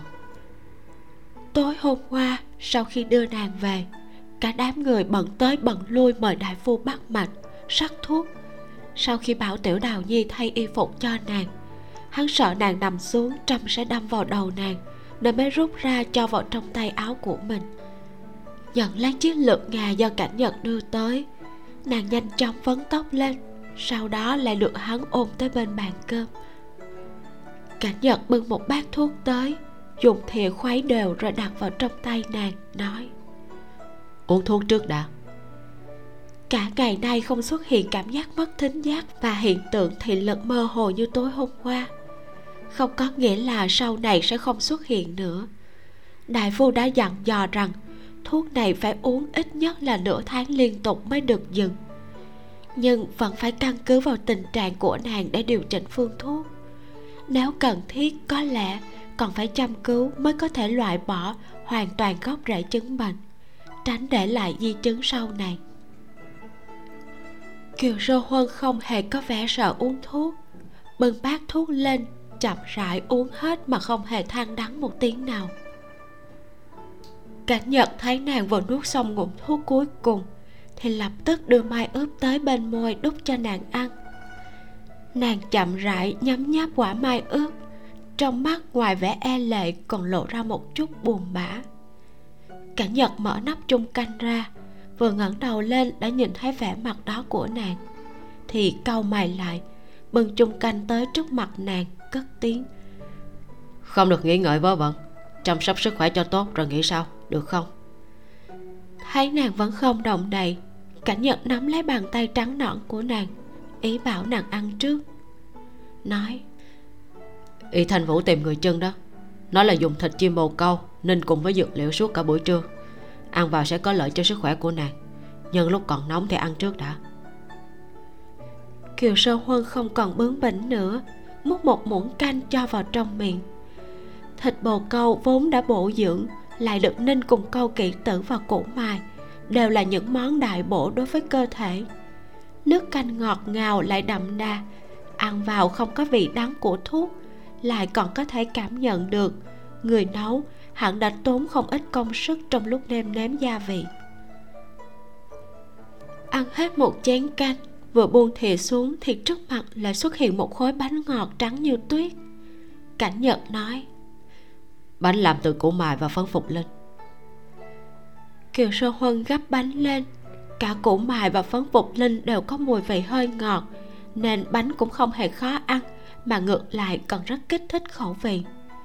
Ăn hết bánh trong miệng nàng ngẩng đầu lên nhìn cảnh giật nhẹ giọng hỏi sao công tử không ăn cảnh nhật chỉ mỉm cười chỉ bắt đĩa để sẵn bên cạnh nói. Không vội chờ nàng ăn xong rồi ta ăn. Nàng liếc nhìn cái bát lớn nhẹ giọng hỏi. Là mì à? Thấy cảnh nhật gật đầu nàng vội vươn tay lấy một đôi đũa khác trên bàn nói. Mì để lâu sẽ không ăn được nữa công tử không cần lo cho ta mau ăn trước đi. Cảnh nhật phủ tay lên tay nàng mỉm cười nói. Không vội nàng cứ ăn của nàng trước đi. Kiều sơ huân liếc mắt nhìn bánh trong bát lại nhìn hai cái đĩa khác trên bàn nói bánh này rất ngon công tử nếm thử một chút đi.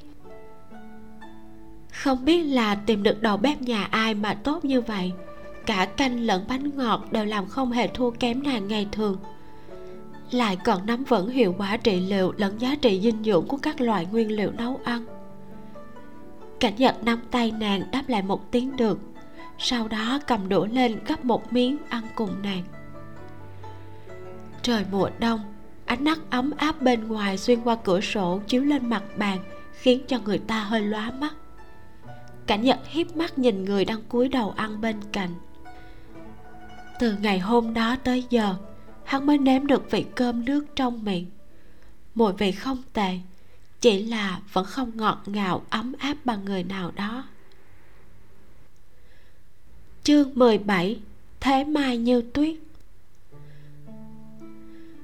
Ăn xong bữa trưa, Cảnh nhật ôm thẳng nàng tới chỗ cái sạp, Lại kéo chăn ra đắp cho nàng rồi ngồi xuống bên cạnh. Vươn tay vuốt tóc bên tai nàng, hỏi, Có lạnh không? Nàng khép hờ mắt dựa vào sạp, Cắn môi lắc đầu. Trước kia đều là cảnh nhật nửa nằm nửa ngồi như vậy. Nàng xách ghế tới ngồi bên cạnh, Chăm trà, rót nước phục vụ cho hắn. Bây giờ thì đảo ngược lại. Hơn nữa, quan hệ giữa hai người cũng không còn đơn thuần như trước. Mặc dù trong lòng nàng vui mừng, nhưng vẫn cảm thấy có chút thiếu tự nhiên. Cảnh nhật thấy nàng mãi không chịu ngước mắt lên, thì vươn tay tới đặt dưới cầm nàng, nhẹ giọng hỏi sao tới tận giờ vẫn còn không chịu ngước mắt lên? Không thích nhìn ta à? còn nhớ lúc hai người mới gặp nhau, nhà đầu kia mở to mắt nhìn chằm chằm hắn hồi lâu. Rõ ràng là vừa kinh ngạc vừa lo sợ. Thế nhưng vẫn cứ bướng bỉnh không chịu chớp mắt hay rơi lệ. Vậy mà sau khi đi theo hắn, nàng lại rất hiếm khi đối diện với hắn.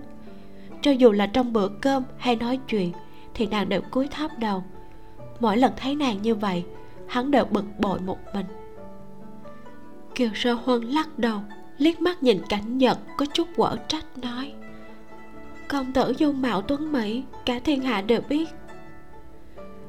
Cảnh nhật vừa nghe lý do này thì cười chở một tiếng giữa hai hàng mày xuất hiện vẻ xem thường nhìn vào mắt nàng và nói nàng thích gương mặt này của ta sao?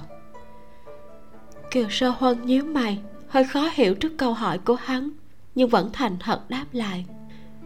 Dung mạo của công tử quả thật quá xuất chúng, sợ là hiếm có nữ tử nào nhìn mà không thích. Dựa vào dung mạo thì có thể khiến người ta sinh lòng ái mộ ngay từ lần đầu gặp gỡ. Nhưng nếu muốn thật lòng yêu thích thì vẫn phải dựa vào thời gian tiếp xúc lâu dài. Lúc nhắc đến hai chữ yêu thích, mặc dù biết rõ mình không chỉ nói riêng tình cảm nam nữ nhưng kiều sơ huân vẫn nhìn không được mà hạ thấp giọng nét mặt cũng lộ vẻ ngượng ngùng. Cảnh nhật nhìn ánh mắt cuốn hút của nàng sắc mặt dịu dàng nghe nàng chậm rãi bày tỏ cách nhìn về hắn thì cánh môi cong lên giọng nói cũng không còn bén nhọn khó nghe như vừa rồi nữa. Vậy trải qua tiếp xúc lâu dài sơ huân cảm thấy ta là người như thế nào? Nàng nghĩ ngợi một hồi rồi mới chậm rãi đáp công tử mưu trí hơn người văn võ song toàn. Đối với bằng hữu và thuộc hạ đều có tình có nghĩa. Đối với người xa lạ cũng sẵn lòng giúp đỡ. Làm việc tốt cho bách tính mà không cần mưu cầu danh lợi. Nói tới đây, kiều sơ huân hơi ngước mặt lên nhìn cảnh giật rồi mới nói tiếp. Công tử là người tốt. Hắn lặng lặng nhìn nàng một lát, tiếng nói hơi khàn đi ta không thèm để ý người ta nói ta tốt hay xấu. Từ trước tới nay đều chỉ cần không thẹn với đất trời. Ta cũng không sợ nàng cảm thấy ta làm việc dùng thủ đoạn nham hiểm. Chỉ cần nàng đừng rời bỏ ta vẫn tiếp tục ở lại bên ta. Như vậy là đủ rồi. Nói xong lại nhích lại gần thêm một chút. Nâng mặt của kiều sơ huân lên hôn môi nàng nói. Hãy đồng ý sẽ ở lại bên cạnh ta cả đời. Nàng mở to mắt cảm giác hai người dán sát vào nhau đôi mắt đèn nhanh kia vẫn nhìn thẳng vào mắt nàng. Trên môi không ngừng truyền đến cảm giác mổ nhẹ. Cứ như thể bị mê hoặc, nàng tranh thủ thời gian giữa hai nụ hôn, thì thào lên tiếng đáp lại. Ta đồng ý với chàng, cả đời đều sẽ ở bên cạnh chàng. Động tác của cảnh giật khẩn lại, cánh môi vẽ ra một độ cong đầy vui mừng tiện sát vào trán nàng, nói. Nhớ kỹ những lời này của nàng không được phép quên. Bên ngoài cửa truyền tới tiếng gõ đầy thận trọng. Sau đó là tiếng nói nhỏ nhẹ dè dặt của tiểu đào nhi. Công tử sao huân tỷ tỷ ta đưa thuốc tới? Cảnh nhật lui ra một khoảng nhưng vẫn nắm tay nàng nói. Vào đi. Cánh cửa bị đẩy ra gây nên âm thanh có phần kỳ lạ kèm với tiếng bước chân hỗn loạn và tiếng ríu ra ríu rít cố đè thấp. Cảnh giật hơi nghiêng người nhìn sang, thấy một đám người chen nhau đi vào. Tấm bình phòng bị đẩy cho lắc lư, được tiểu vãn và tiểu lai đứng ở phía sau. Vươn tay ra giữ thì mới đứng vững được. Người lên tiếng lúc nãy là tiểu đào nhi, không biết đã bị chen vào góc nào. Trái lại, chỉ thấy cao linh chỉ huy cho đám ảnh vệ đứng lại thành hàng cảnh nhật dường như đã sớm đoán ra được nên cũng không trách mắng. Chỉ thản nhiên ra lệnh. Mỗi người một câu. Nói xong thì đi ra. Không được tranh giành cãi cọ ầm ĩ. Không được nhắc tới chuyện nấu cơm. Tiểu vãn dậu môi lải nhải. Ta chỉ muốn nói là mặc dù cơm trưa cũng ngon nhưng mà thật sự không thể so với cơm do kiều tiểu thư làm. Ờ, như vậy cũng không được sao? Cảnh nhật liếc hắn một cái nói. Một câu của người đã nói xong người tiếp theo. Tiểu vãn à một tiếng đáng thương chàng lên phía trước nói. Nhưng mà ngay cả kiều tiểu thư ta cũng còn chưa được gặp mà. Tiểu bôi đứng bên cạnh bịt miệng hắn lại rồi đá một cú đẩy hắn ra ngoài xoay người lại thấp giọng nói. Kiều tiểu thư không cần phải lo lắng chuyện làm cơm hãy nghỉ ngơi cho tốt muốn ăn cái gì thì cứ phân phó chúng ta sẽ đi mua. Tiểu lục quýt hắn một cái nói công tử đã nói là không được nói đến chuyện cơm nước. Vừa quay sang thì thấy cảnh nhật nhìn hắn với vẻ âm trầm. Xong rồi, có phải một câu của hắn cũng đi tông luôn rồi không? Hơn nữa, hình như hắn cũng nhắc tới chữ cơm rồi. 17 tên ảnh vệ, mỗi người một câu, chẳng bao lâu đã nói xong. Nội dung ngoài chuyện bảo kiều sơ hơn nghỉ ngơi cho tốt thì chính là không vội ăn cơm kiều tiểu thư làm cảnh nhật nghe thấy thì sắc mặt càng lúc càng âm trầm. Cao lệnh trừng mắt, đầu óc của đám người này thật là tiểu đào nhi bị chen xuống cuối cùng. Hai tay bưng khay cũng tê mất, miệng cứ nhỏ giọng oán thầm. Vừa rồi, ngươi đẩy ta đẩy, không ai dám gõ cửa. Cuối cùng gọi nàng tới làm bia đỡ đàn nói nàng còn nhỏ tuổi, lại là một cô nương cho dù công tử có tức giận thì cũng sẽ không nổi cơn với nàng. Kết quả là vừa vào đến phòng thì người nào người nấy chen nhau đẩy nàng xuống cuối cùng. Cả đám người cao lớn trắng ở đằng trước. Từ lúc vào phòng tới giờ, ngay cả góc áo của kiều sơ huân nàng vẫn còn chưa được thấy nữa. Kiều sơ huân lại bởi vì mấy ngày không gặp, nghe mọi người, ngươi một câu, ta một câu, ân cần thăm hỏi dặn dò và treo kẹo lẫn nhau mà cảm thấy vô cùng thân thiết. Cười gật đầu nói cảm ơn mọi người. Thật ra cũng không có gì đáng ngại. Ngày mai ta sẽ làm. Không được. Cảnh nhật lạnh lùng cắt ngang lời đồng ý của nàng. Ánh mắt lạnh lẽo quét qua đám người. Đại phu đã nói rồi. Ít nhất cũng phải tĩnh dưỡng một tháng. Trong vòng một tháng này các người thích ăn gì thì cứ ăn cái đó. Bạc không đủ thì báo cao lên chi cho các người đã biết rõ kiều sâu huân dễ mềm lòng mà hết người này tới người khác đều giả bộ đáng thương trước mặt nàng. Cứ giả bộ đi, sau này nàng khỏe lại rồi cũng không làm cho các người ăn nữa. Trước kia cảnh nhật vốn đã hơi bất mãn vì chuyện mỗi ngày nàng phải làm ba bữa cơm cho hơn 20 người. Một mặt là vì thương nàng quá vất vả, mặt khác là vì việc này gián tiếp khiến cho thời gian nàng ở cạnh hắn bị rút ngắn đi chỉ là trước giờ hắn vẫn không tìm được lý do thích hợp. Bây giờ thì tốt rồi nhân cơ hội này mời một đầu bếp khác, hoặc là ra ngoài quán ăn cũng không sợ thiếu bạc sau này, thỉnh thoảng làm cho cái đám tham ăn kia một bữa là được rồi. Đám ảnh vệ đồng loạt rụt cổ lại, ủ rũ cúi đầu lên tiếng trả lời với ánh mắt uy hiếp lạnh lùng của cảnh nhật sau đó, yểu xìu kéo nhau ra khỏi phòng biết làm sao được. Chủ tử là lớn nhất mà. Sau này, nếu chủ tử có ra lệnh bảo bọn họ không được ăn đồ kiều tiểu thư nấu nữa, thì bọn họ cũng chỉ có nước vâng lời mà thôi. Chỉ là vừa mới nghĩ đến khả năng này thôi mà mọi người đã nhìn không được nước mắt lưng tròng. Rõ ràng mùa đông đã sắp qua mà sao cuộc sống tươi đẹp trước kia không còn trở lại nữa. Cảnh nhật chỉ gọi cao linh ở lại bảo hắn đóng cửa lại trước. Sau đó đứng dậy đi ra giữa phòng, ghé tai dặn dò hắn mấy chuyện.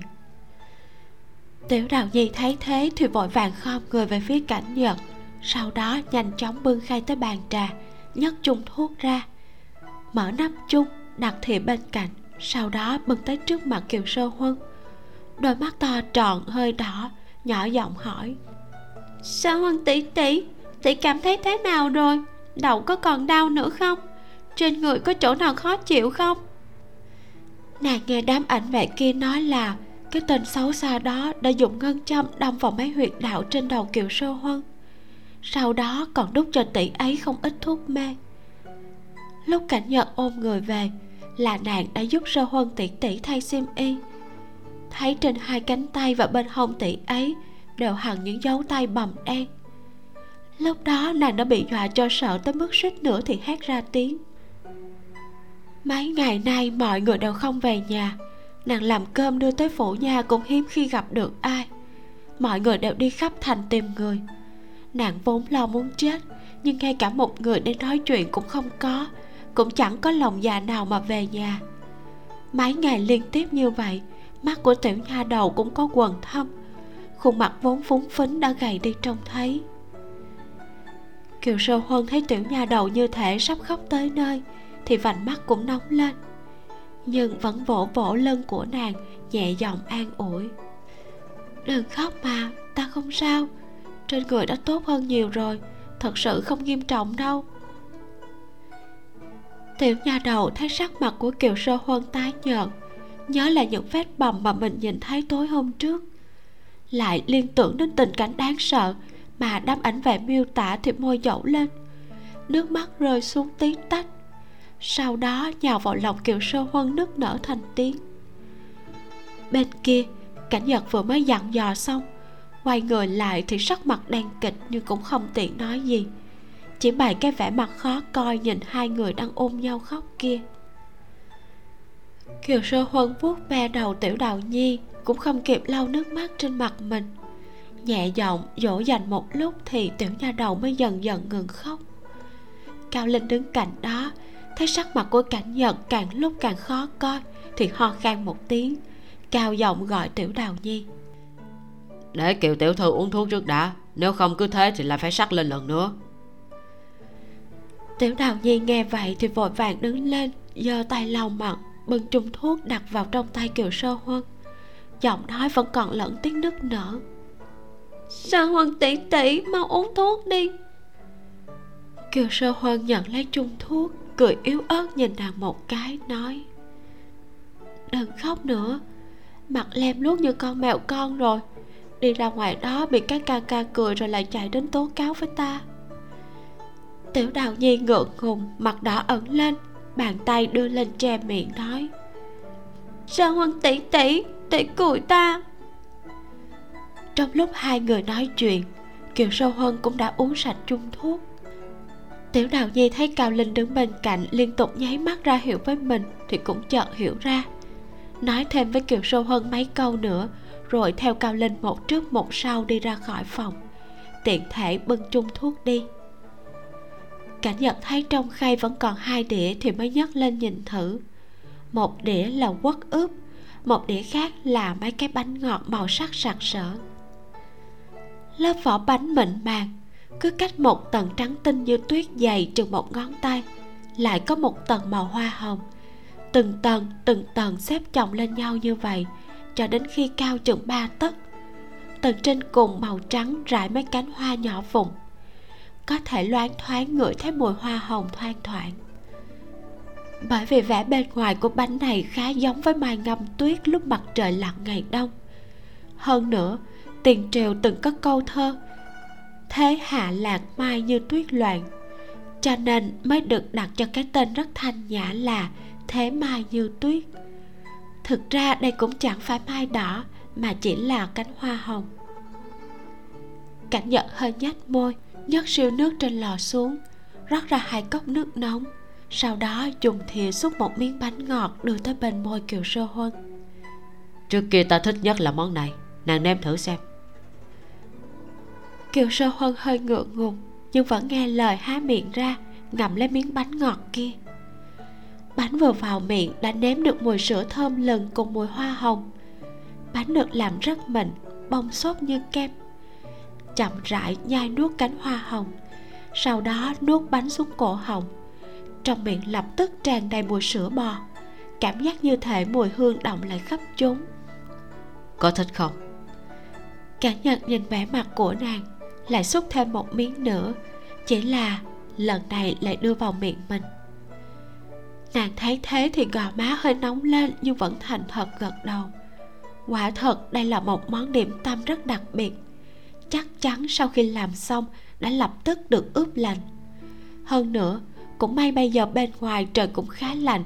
Nếu không thì với thành phần của bánh như vậy, chỉ sợ làm chưa được bao lâu đã nhão ra như bùn rồi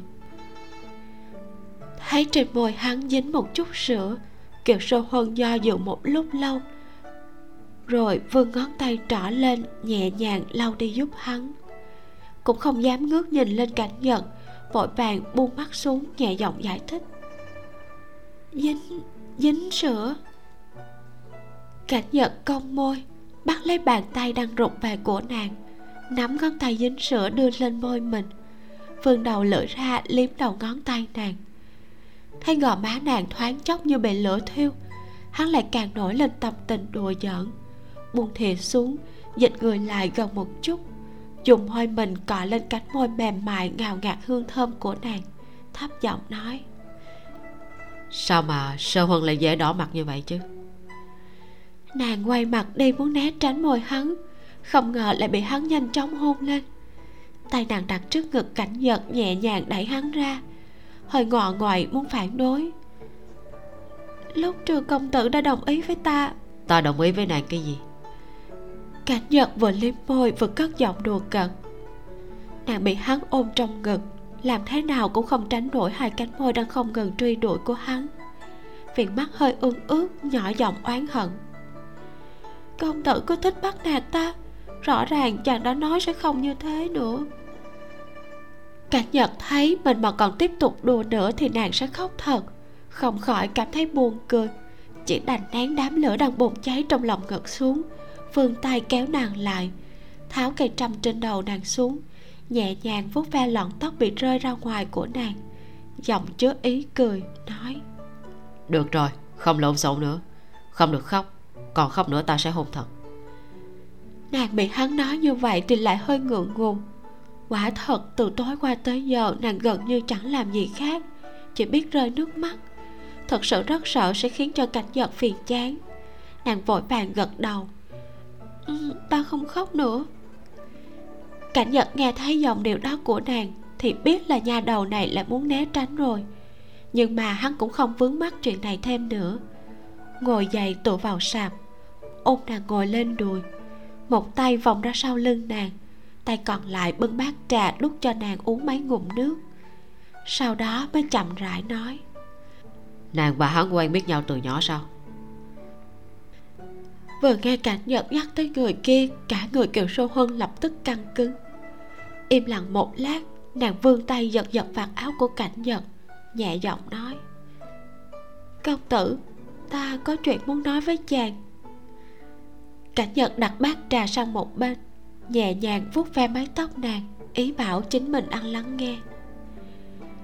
Kiều sô huân cắn chặt môi, vừa nghĩ tới chuyện rất có thể cảnh nhật sẽ vì chuyện này mà ghét nàng. Trong lòng nàng đã xuất hiện cảm giác đau nhói. Mãi cho tới khi đầu lưỡi nếm được mùi máu tanh nhàn nhàn nàng mới bỗng nhiên hoàng hồn, hít sâu một hơi. Lúc mở miệng thì giọng nói hơi run run. Lúc trước, khi ta gặp công tử chính là đang tránh người hôm qua. Hắn tên là kiều tử an, là quản gia trong phủ. Hôm đó, kiều sâu huân nhắm mắt lại, trán tựa vào ngực cảnh giật dường như muốn tranh thủ thêm chút hơi ấm từ cơ thể hắn. Hôm đó ta bị người nhà ép gả cho một một người hơn 40 tuổi làm thiếp. Bàn tay đang vuốt tóc nàng của cảnh giật vẫn không dừng lại hắn nhìn hàng mi đang không ngừng run rẩy của nàng. Cảm giác được nàng kề sát vào ngực hắn thì lường cúi đầu hôn lên gò má nàng nói đừng sợ không phải sau đó nàng đã gặp ta sao? Kiều sơ huân dựa vào ngực cảnh giật giọng nói hơi phiền muộn. Công tử không chê ta sao? Cảnh giật nhíu chặt mày lại lúc này mới hiểu tại sao trước kia nàng lại cứ do dự hắn đặt tay lên bàn tay đang níu chặt vạt áo hắn. Ý bảo nàng ngẩng đầu lên nhìn hắn. Dáng vẻ ta lúc này giống như đang chê bai nàng sao? Môi dưới đã bị cắn tới mức rỉ ra tơ máu. Kiều sơ huân chậm rãi ngẩng đầu lên. Thấy cảnh nhật đang bình tĩnh nhìn nàng chăm chú. Ánh mắt vẫn trầm tĩnh như trước kia không hề có chút nào giống như ghét bỏ hay chê bai. Chỉ là đầu mày vẫn hơi nhíu lại sau đó cúi xuống kề sát khuôn mặt nàng. Bông cánh môi nhẹ nhàng dán vào nhau. Cảnh nhật chậm rãi cọ sát môi nàng, nói, đó là sai lầm của người nhà nàng. Có liên quan gì tới nàng chứ? Nếu nàng đã hạ quyết tâm trốn chạy, thì chứng tỏ là nàng không hề muốn gả cho một người như thế. Nếu ta không thích, thì cũng là không thích người nhà của nàng. Chỉ là đôi lúc sinh ra trong một gia đình như thế nào không phải là chuyện chúng ta có thể tự lựa chọn được. Giống như hắn từ khi còn nhỏ đã chán ghét cái vẻ ngoài giống hệt phụ thân và huynh trưởng của mình. Không chỉ một lần muốn thoát khỏi cuộc sống ngày ngày phải gặp mặt hai người kia. Năm 15 tuổi ấy bị triệu lân bày mưu hạ độc, ném cho hai ả kỹ nữ. Sáng sớm hôm sau tỉnh lại, nhìn thấy khuôn mặt giống hệt hắn ta hiện ra ở trong gương. Rốt cuộc cảnh nhật hắn đã nhịn không được mà nôn mửa. Vác giáo lên vai phóng ngựa tới cổng thành. Nhìn thấy bầu trời trong xanh như kéo dài vô tận. Thế nhưng thân thể hắn dường như là dơ bẩn từ trong ra ngoài. Hắn thở ơ dẫn quân đi tiên phong. Đã từng cho rằng mình chắc chắn sẽ chết trên chiến trường, không ngờ chiến trận kéo dài cả năm trời. Hắn không chỉ không bị thương mà còn thắng trận trở về. Là bởi vì có công lớn mà được gia quan tân tước về đến nhà, nhìn bộ mặt xấu xí của hai kẻ kia, nghe những âm thanh dâm đạn phóng túng không phân biệt ngày đêm trong phủ. Chẳng cần nghĩ cũng biết những nữ tử trẻ tuổi kia đã bị chà đạp, làm nhục cho tới lúc biến mất không chút dấu vết trên đời. Thế nhưng hắn lại không cách nào ngăn cản được. Nói chuyện với thanh thượng trong ngự thư phòng suốt cả đêm. Nửa tháng sau, hắn có phủ đệ của riêng mình mặc dù nằm ở vùng ngoại ô cách thành biển kinh không xa, nhưng có thể thoát ra khỏi cái nơi chẳng khác gì địa ngục nhân gian đó, đã đủ khiến cho hắn cảm thấy vô cùng may mắn. Tám năm sau đó, hắn đi khắp trời nam biển bắc, leo núi vượt biển, rất hiếm khi trở về biển kinh, cũng quen được không ít bằng hữu đủ nghề đủ tính. Hàng năm chỉ có dịp đầu mùa hè, hắn mới trở về viếng mộ mẫu thân vào hoàng cung tới vài ba phủ đệ gặp gỡ mấy vị trưởng bối trong hoàng tộc, cùng những người bằng hữu chí cốt từ thuở niên thiếu. Mãi cho tới mùa hè năm nay mất ba người huynh đệ, chính mình thì bị đánh trọng thương nhốt vào đại lao. Vào cái khoảnh khắc ý thức tỉnh táo trở lại kia, hắn mới đột nhiên hiểu ra, né tránh không phải là biện pháp giải quyết vấn đề. Chính bởi vì hắn vẫn luôn né tránh không chịu đối diện nên mới khiến các huynh đệ cũng phải chịu khổ cùng mình. Cũng hại biết bao bách tính vô tội bị giày vò chà đạp oan ức. Tám năm gom góp cùng chờ đợi, trọn 40 ngày không ngủ, không nghỉ tìm cách, thận trọng dẫn quân vào cuộc, tính toán tỉ mỉ bày ra cục diện kia. Thề phải khiến cho hai người kia bị ném xuống tận 18 tầng địa ngục, vĩnh viễn không có cách nào xoay người. Các vị trưởng bối ra sức giúp đỡ bằng hữu chí cốt phối hợp một cách vô điều kiện. Cuối cùng, ngay cả thiên tử đương triều cũng bị hắn tính vào kế hoạch. Dùng mạng của 18 huynh đệ và cả của chính hắn mà đánh cuộc vào lần đỏ sức cuối cùng này. Vào khoảnh khắc nghe được lời tuyên án kia, hắn nôn ra một ngụm máu. Nhìn bầu trời cao trong xanh bên ngoài phủ nha, hắn lại cảm thấy thật ra cứ thế mà chết cũng không sao cả. Chương 18 mảnh vỡ quá khứ. Từ khi hai người quen biết cho tới tận bây giờ, đây là lần đầu tiên cảnh nhật nói nhiều như vậy. Trong lời nói không hề có chút chần chừ do dự nào. Dường như chỉ đang kể một câu chuyện không hề liên quan gì tới mình. Kể lại một đoạn ký ức vốn đã chôn vùi dưới đất cát cho người trong lòng nghe. Kể rằng năm hắn 10 tuổi, mẫu thân đã bị phụ thân làm cho tức giận tới mức nôn ra máu rồi ngất đi. Gắn gượng hơn một tháng rồi cũng qua đời. Kể rằng, hắn đã trải qua một đêm hỗn loạn và dơ bẩn như vậy. Sáng hôm sau, nếu không phải là vì phải lập tức dẫn binh tới mạc bắc, có lẽ hắn đã kết liễu mạng mình ở trong phòng. kể rằng, lúc ba huynh đệ kia chết, hắn đã âm thầm lập lời thề trong lòng chỉ cần hắn còn toàn mạng ra khỏi đại lao hình bộ, hắn nhất định sẽ lấy mạng của hai kẻ cùng huyết thống với hắn để trả nợ. Nói đến cuối cùng, chính là ngày hắn dẫn theo đoàn người lệnh thanh chỉ bị trục xuất khỏi biển kinh. Kiều sơ huân mặc một bộ hỷ phục đỏ thẫm tiến vào trong kiều của hắn. Cảnh nhận cong môi, lộ ra một nụ cười tự giễu tỳ lên trán nàng, nói bây giờ nàng đã biết ta là người thế nào. Giờ đến lượt ta hỏi nàng nàng có chê bai rồi vứt bỏ ta không? Mặc dù trên mặt vẫn giữ nguyên ý cười, giọng nói vẫn ung dung thản nhiên. Thế nhưng từ lúc bắt đầu kể chuyện, sợi dây trong lòng hắn vẫn đang kéo căng. Cảnh nhật cảm thấy khoảng thời gian chờ nàng trả lời chính là khoảng thời gian dài vò nhất từ trước đến giờ. Kể cả lúc trước khi chờ thánh chỉ hắn vẫn có cảm giác thoải mái. Vì cho dù việc không thành thì hắn cũng không thẹn với lòng. Không giống như hiện tại. Trái tim như thể có vô số sợi dây mạch vây quanh. Chỉ cần một chút biến động nhỏ cũng đủ khiến cho trái tim hắn đau đớn khôn nguôi. Môi kiều sơ huân run rẩy không kèm lại được. Đến lúc cảnh nhật nói xong chữ cuối cùng, giọt nước mắt vẫn cố nén như thể rốt cuộc đã tìm được chỗ trút từng giọt từng giọt trào ra như mưa rào. Mặc dù tối qua cảnh nhật đã từng gặp cảnh nàng khóc như mưa, thế nhưng nhìn thấy tình huống thế này vẫn không khỏi hoảng hốt. Nếu như hôm qua nàng rơi lệ, còn có chút dáng vẻ đáng yêu xinh đẹp, thì cảnh tượng nàng khóc bây giờ lại giống như trời long đất lở. Lau mãi cũng không sạch, ngăn cũng không ngăn nổi cảnh giật cười khổ. Một lúc lâu sau vẫn không nói được tiếng nào. Chỉ có thể vụng về vỗ lên lưng nàng, lại vuốt ve mái tóc nàng. Nàng thế này. Kiều sơ huân khóc không ngừng lại được. Dần dần đến cả hơi thở dốc cũng thấy khó khăn.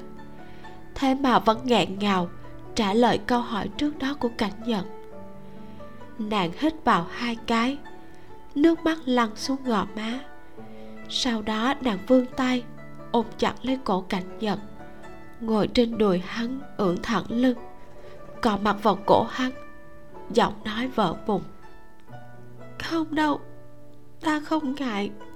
Ta ta thích công tử. Cảnh nhật biết nàng dễ thẹn thùng tới mức nào. Dắt tay một cái mà nàng đã dãy dụa cả hồi lâu. Thế mà bây giờ, nàng lại chủ động ôm cổ hắn còn nói thẳng ra câu thích kia. Đủ để chứng tỏ vị trí của hắn ở trong lòng nàng quan trọng tới mức nào. Chỉ là nàng có thể đừng khóc lóc buồn bã như thế được không? Rõ ràng là một chuyện hết sức vui mừng. Nhưng nàng khóc như vậy lại khiến cho cảnh nhật sinh ra cảm giác như thể mình đã phạm phải sai lầm. Dù rằng trong đáy lòng như có dòng nước ấm áp chảy qua. Nàng như thế này là vì đau lòng thay hắn sao? Kiều sơ huân ôm cảnh nhật khóc lóc chừng một khắc, cuối cùng mắt cũng sưng đau. Dù rằng không khóc ra thành tiếng, nhưng cổ họng vẫn đau rát. Hơn nữa hiện giờ, thân thể vẫn còn suy yếu, chẳng bao lâu đã cảm thấy trong người khó chịu. Nhưng thân thể khó chịu là một chuyện, nước mắt cũng không thể chỉ nói một tiếng mà ngừng lại ngay được chỉ có thể dựa vào cổ cảnh nhật yên lặng rơi lệ. Cảnh nhật cũng biết nàng cứ khóc như vậy mãi thì không ổn. Chỉ đành kéo nàng xuống ôm vào trong lòng, lấy khăn ra lau mặt cho nàng, vừa lau vừa than thở. Ta kể ra vốn là để cho nàng yên tâm. Nếu là chê bai thì ta cũng đã bị người đời chê bai hơn 20 năm rồi. Chút chuyện của nàng đem so với ta thật chẳng đáng là gì nàng rụt vào trong ngực hắn, vừa nghe hắn nói như vậy thì lại càng cảm thấy trong lòng khó chịu hơn. Thở gấp đứt quãng. Công tử không nên nói như vậy. Ta, trong lòng ta, công tử vẫn luôn là người tốt. Cảnh nhật thấy nàng nói xong lại muốn khóc thì cũng bị làm cho hết cách. Chỉ biết hôn lên môi nàng để chặn lại. Một lát sau mới buông nàng ra thấp giọng uy hiếp. Ta đã nói là khóc nữa, ta sẽ hôn. Nàng cho là ta chỉ nói giỡn thôi sao? Kiều sơ huân trừng mắt lên nhìn, nhưng bởi vì nước mắt trước đó vẫn còn động lại trong khóe mắt, lại rơi xuống, nên nàng vội vàng giơ tay lên che môi mình lại, lắc đầu liên tục. Cảnh nhật bị dáng vẻ ngây thơ của nàng làm cho bật cười. Thả nàng lại xuống sạp, đứng dậy đi giặt khăn giúp nàng lau mặt và hai tay lại rót một cốc nước bưng tới cho nàng uống. Sau cùng lại giúp nàng kéo chăn lên nắm tay nàng nói. Bây giờ kể cho ta nghe một chút. Giữa tên kiều tử an kia và nàng rốt cuộc là có chuyện gì? Hôm ấy tống giam người điểm huyệt vào trong đại lao. Hắn ta như thể phát điên gào to rằng kiều sô huân là của hắn ta. Lại còn vừa cười lớn vừa gào lên rất nhiều chuyện.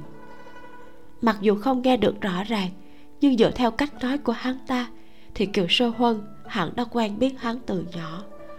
Lại nhớ đến ngày đó, hắn ta dẫn gia đình truy tìm nàng về phủ. Cả cảnh nhật và những người biết chuyện đều cảm thấy khó hiểu. Dựa theo lệ thường, nếu như hắn ta thật lòng yêu thích nàng, thì sao lại truy tìm nàng về để gả cho một nam nhân như vậy làm thiếp? Nhưng nếu không phải yêu tới phát cuồng, thì sao có thể vẫn một mực đi tìm nàng, lại còn làm ra những chuyện điên rồ như vậy?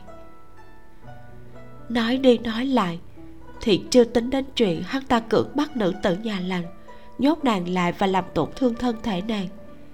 Chỉ riêng chuyện hắn là đại sương gia của sơ an đường thôi, cũng đủ để quan phủ không tha cho hắn.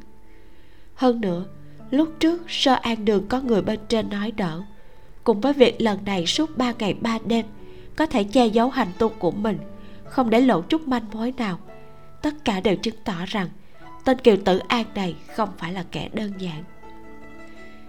Vì vậy, cảnh nhật hỏi thăm kiều sơ huân chuyện kiều tử an, một mặt là vì tình cảm riêng tư. Dù sao, bảo bối mà hắn nâng niu trong lòng cũng bị người ta lặng lẽ bắt đi suốt ba ngày, suýt nữa đã không cứu về được cũng phải biết rõ mối quan hệ của hai người họ trước kia. Một phần khác còn là vì chuyện công. Tìm hiểu thêm được một chút từ chỗ nàng sẽ rất có lợi đối với việc bọn họ phân tích tình tiết vụ án cũng như tra rõ gốc gác người này. Kiều sơ huân cắn môi, nhẹ giọng kể lại những chuyện nàng còn nhớ từ lúc quen kiều tử an cho tới bây giờ. Kể đến đoạn cuối cùng thì rụt mắt xuống tay từ từ siết chặt bàn tay của cảnh nhật nói, kể ra, từ sau năm 10 tuổi, vì một mình dẫn ta ra khỏi phủ mà hắn bị đánh, thì sau này ta rất hiếm khi gặp hắn.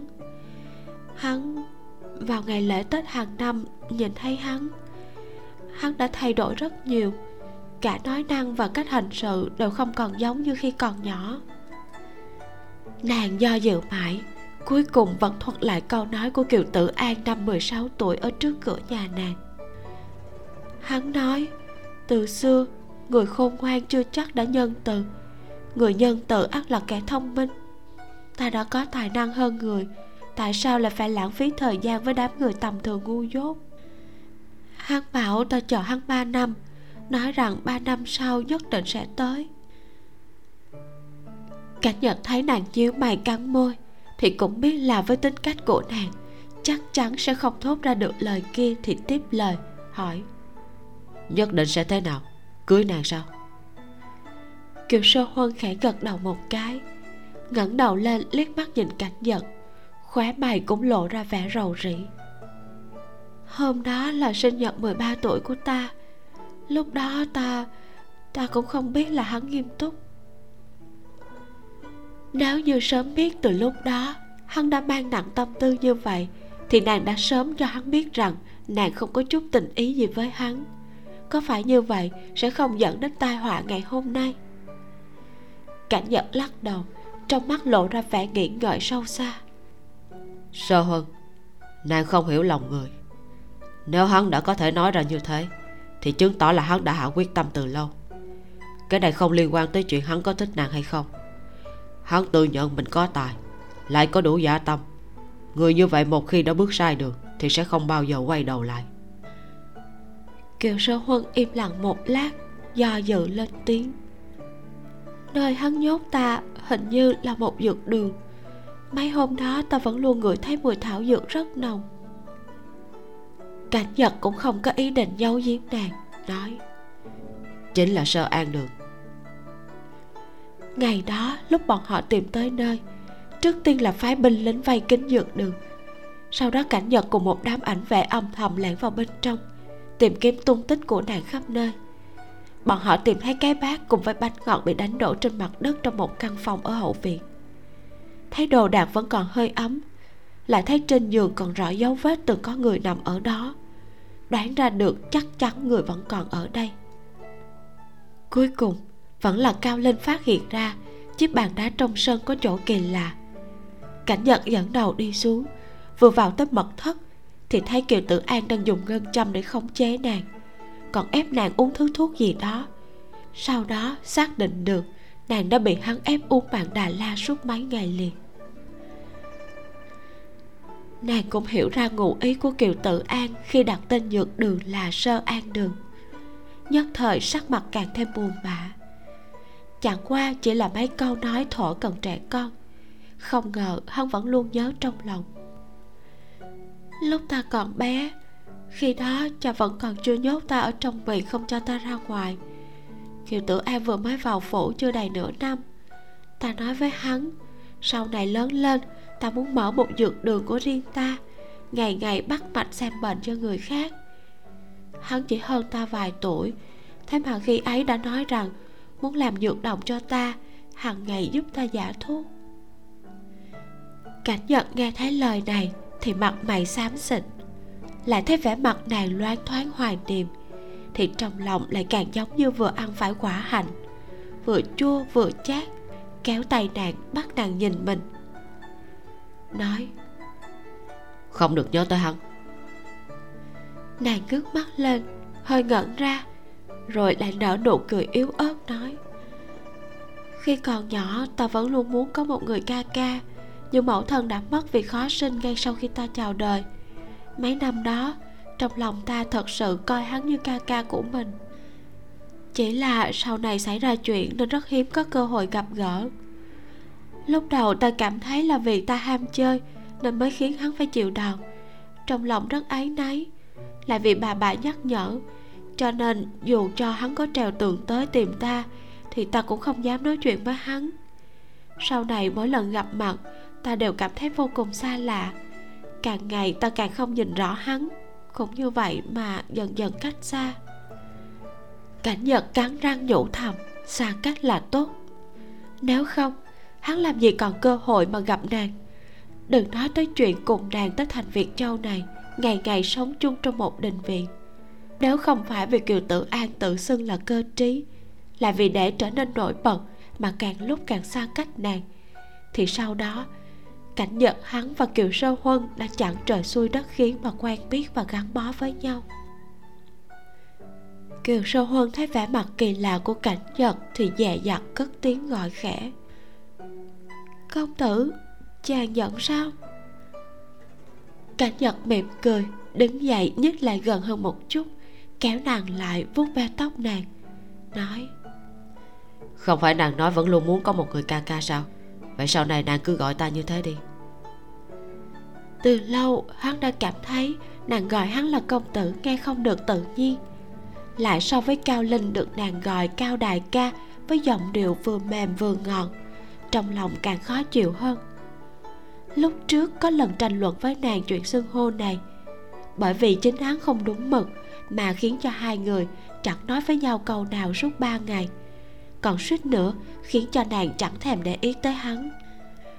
Vừa rồi, lại nghe kiều sơ huân nói, từng coi người kia như ca ca, suýt chút nữa đang gàn tới mức muốn ngất đi. Vì vậy, liền mượn cơ hội lần này, muốn nhanh chóng giải quyết vấn đề xưng hô giữa hai người. Khuôn mặt kiều sơ huân nóng lên, nàng rụt mắt xuống ủy chuyển từ chối chuyện đã qua lâu rồi. Công tử nghe xong rồi cũng quên đi, đừng để trong lòng. Nếu thật sự bảo nàng gọi cảnh nhật là ca ca, thì đúng là làm thế nào cũng không gọi nổi. Cảnh nhật vừa nghe được thì đã mất hứng. Kề sát tới, thấp giọng chất vấn. Sao có thể không để trong lòng? Chẳng lẽ sau này thành hôn rồi, nàng vẫn cứ gọi ta là công tử sao? Lúc này ngay cả vạt áo của cảnh nhật nàng cũng không dám níu.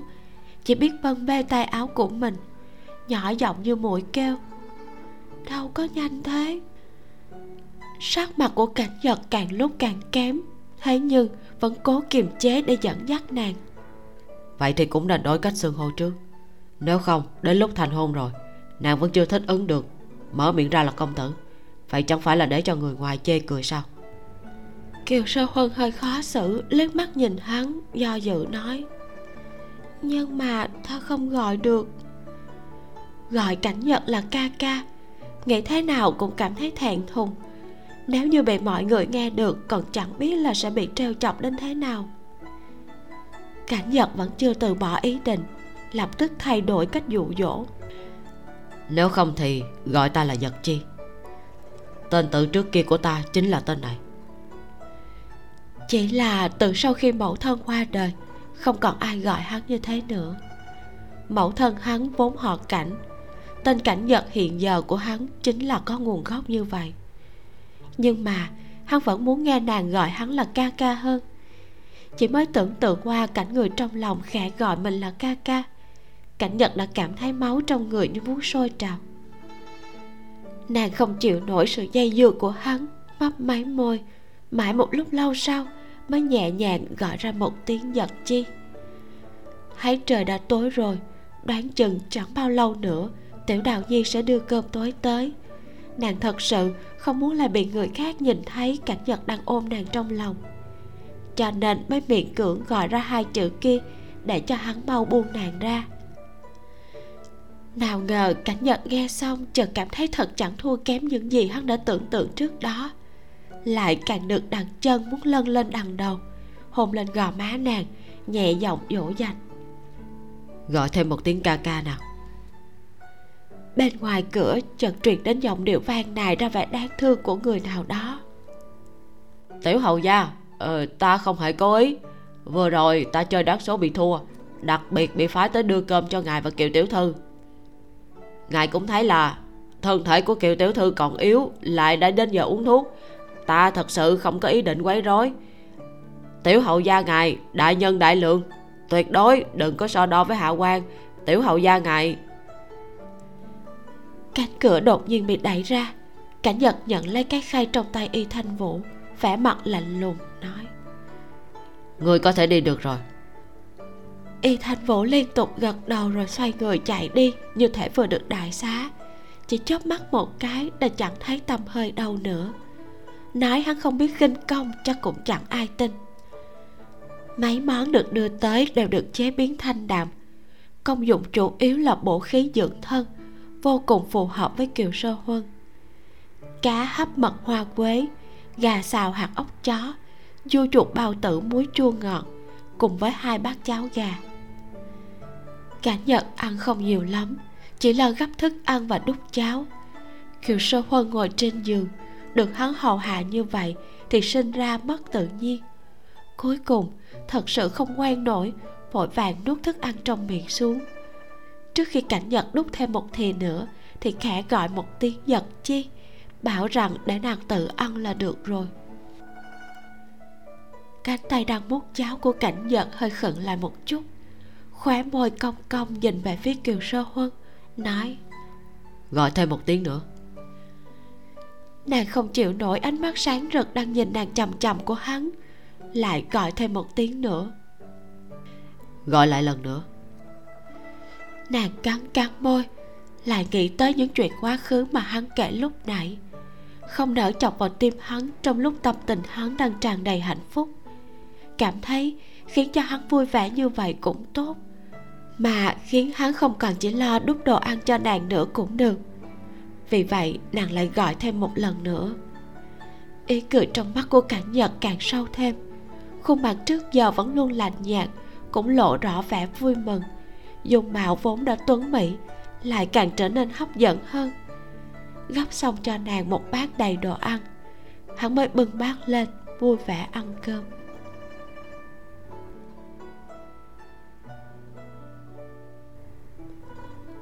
Kết thúc phần 7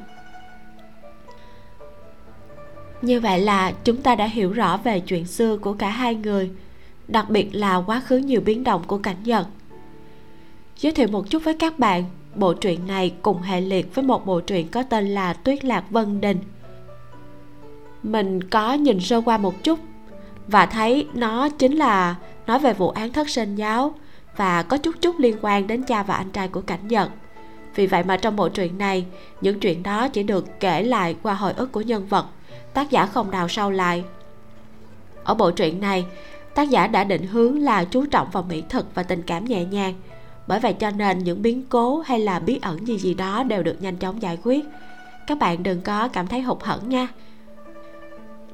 Gu của mình á, là nữ cường nhưng mà khi đọc về sơ huân mình vẫn cảm thấy nàng ấy rất đáng yêu. Dù trước đây đã từng nghe nhắc rất nhiều đến những cô nương tiểu bạch thỏ nhưng mà đây là lần đầu tiên mình đọc truyện về một cô nương đúng chất tiểu bạch thỏ như vậy. Tuy là thỏ trắng cực kỳ hay mắc cỡ ngại ngùng, không mạnh mẽ, nhưng mà nàng ấy không yếu đuối.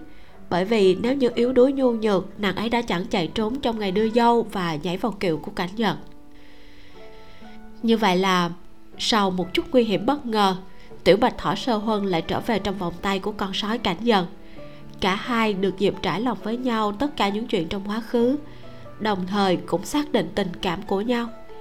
Chúng ta hãy cùng theo dõi tiếp theo con sói đói lại dở thủ đoạn gì để dụ dỗ thỏ con nữa nha. À mà nói vậy thì cũng oan cho sói quá. Nào có suốt ngày dụ dỗ đâu, cũng có chăm sóc, nâng niu và bảo vệ dữ lắm mà.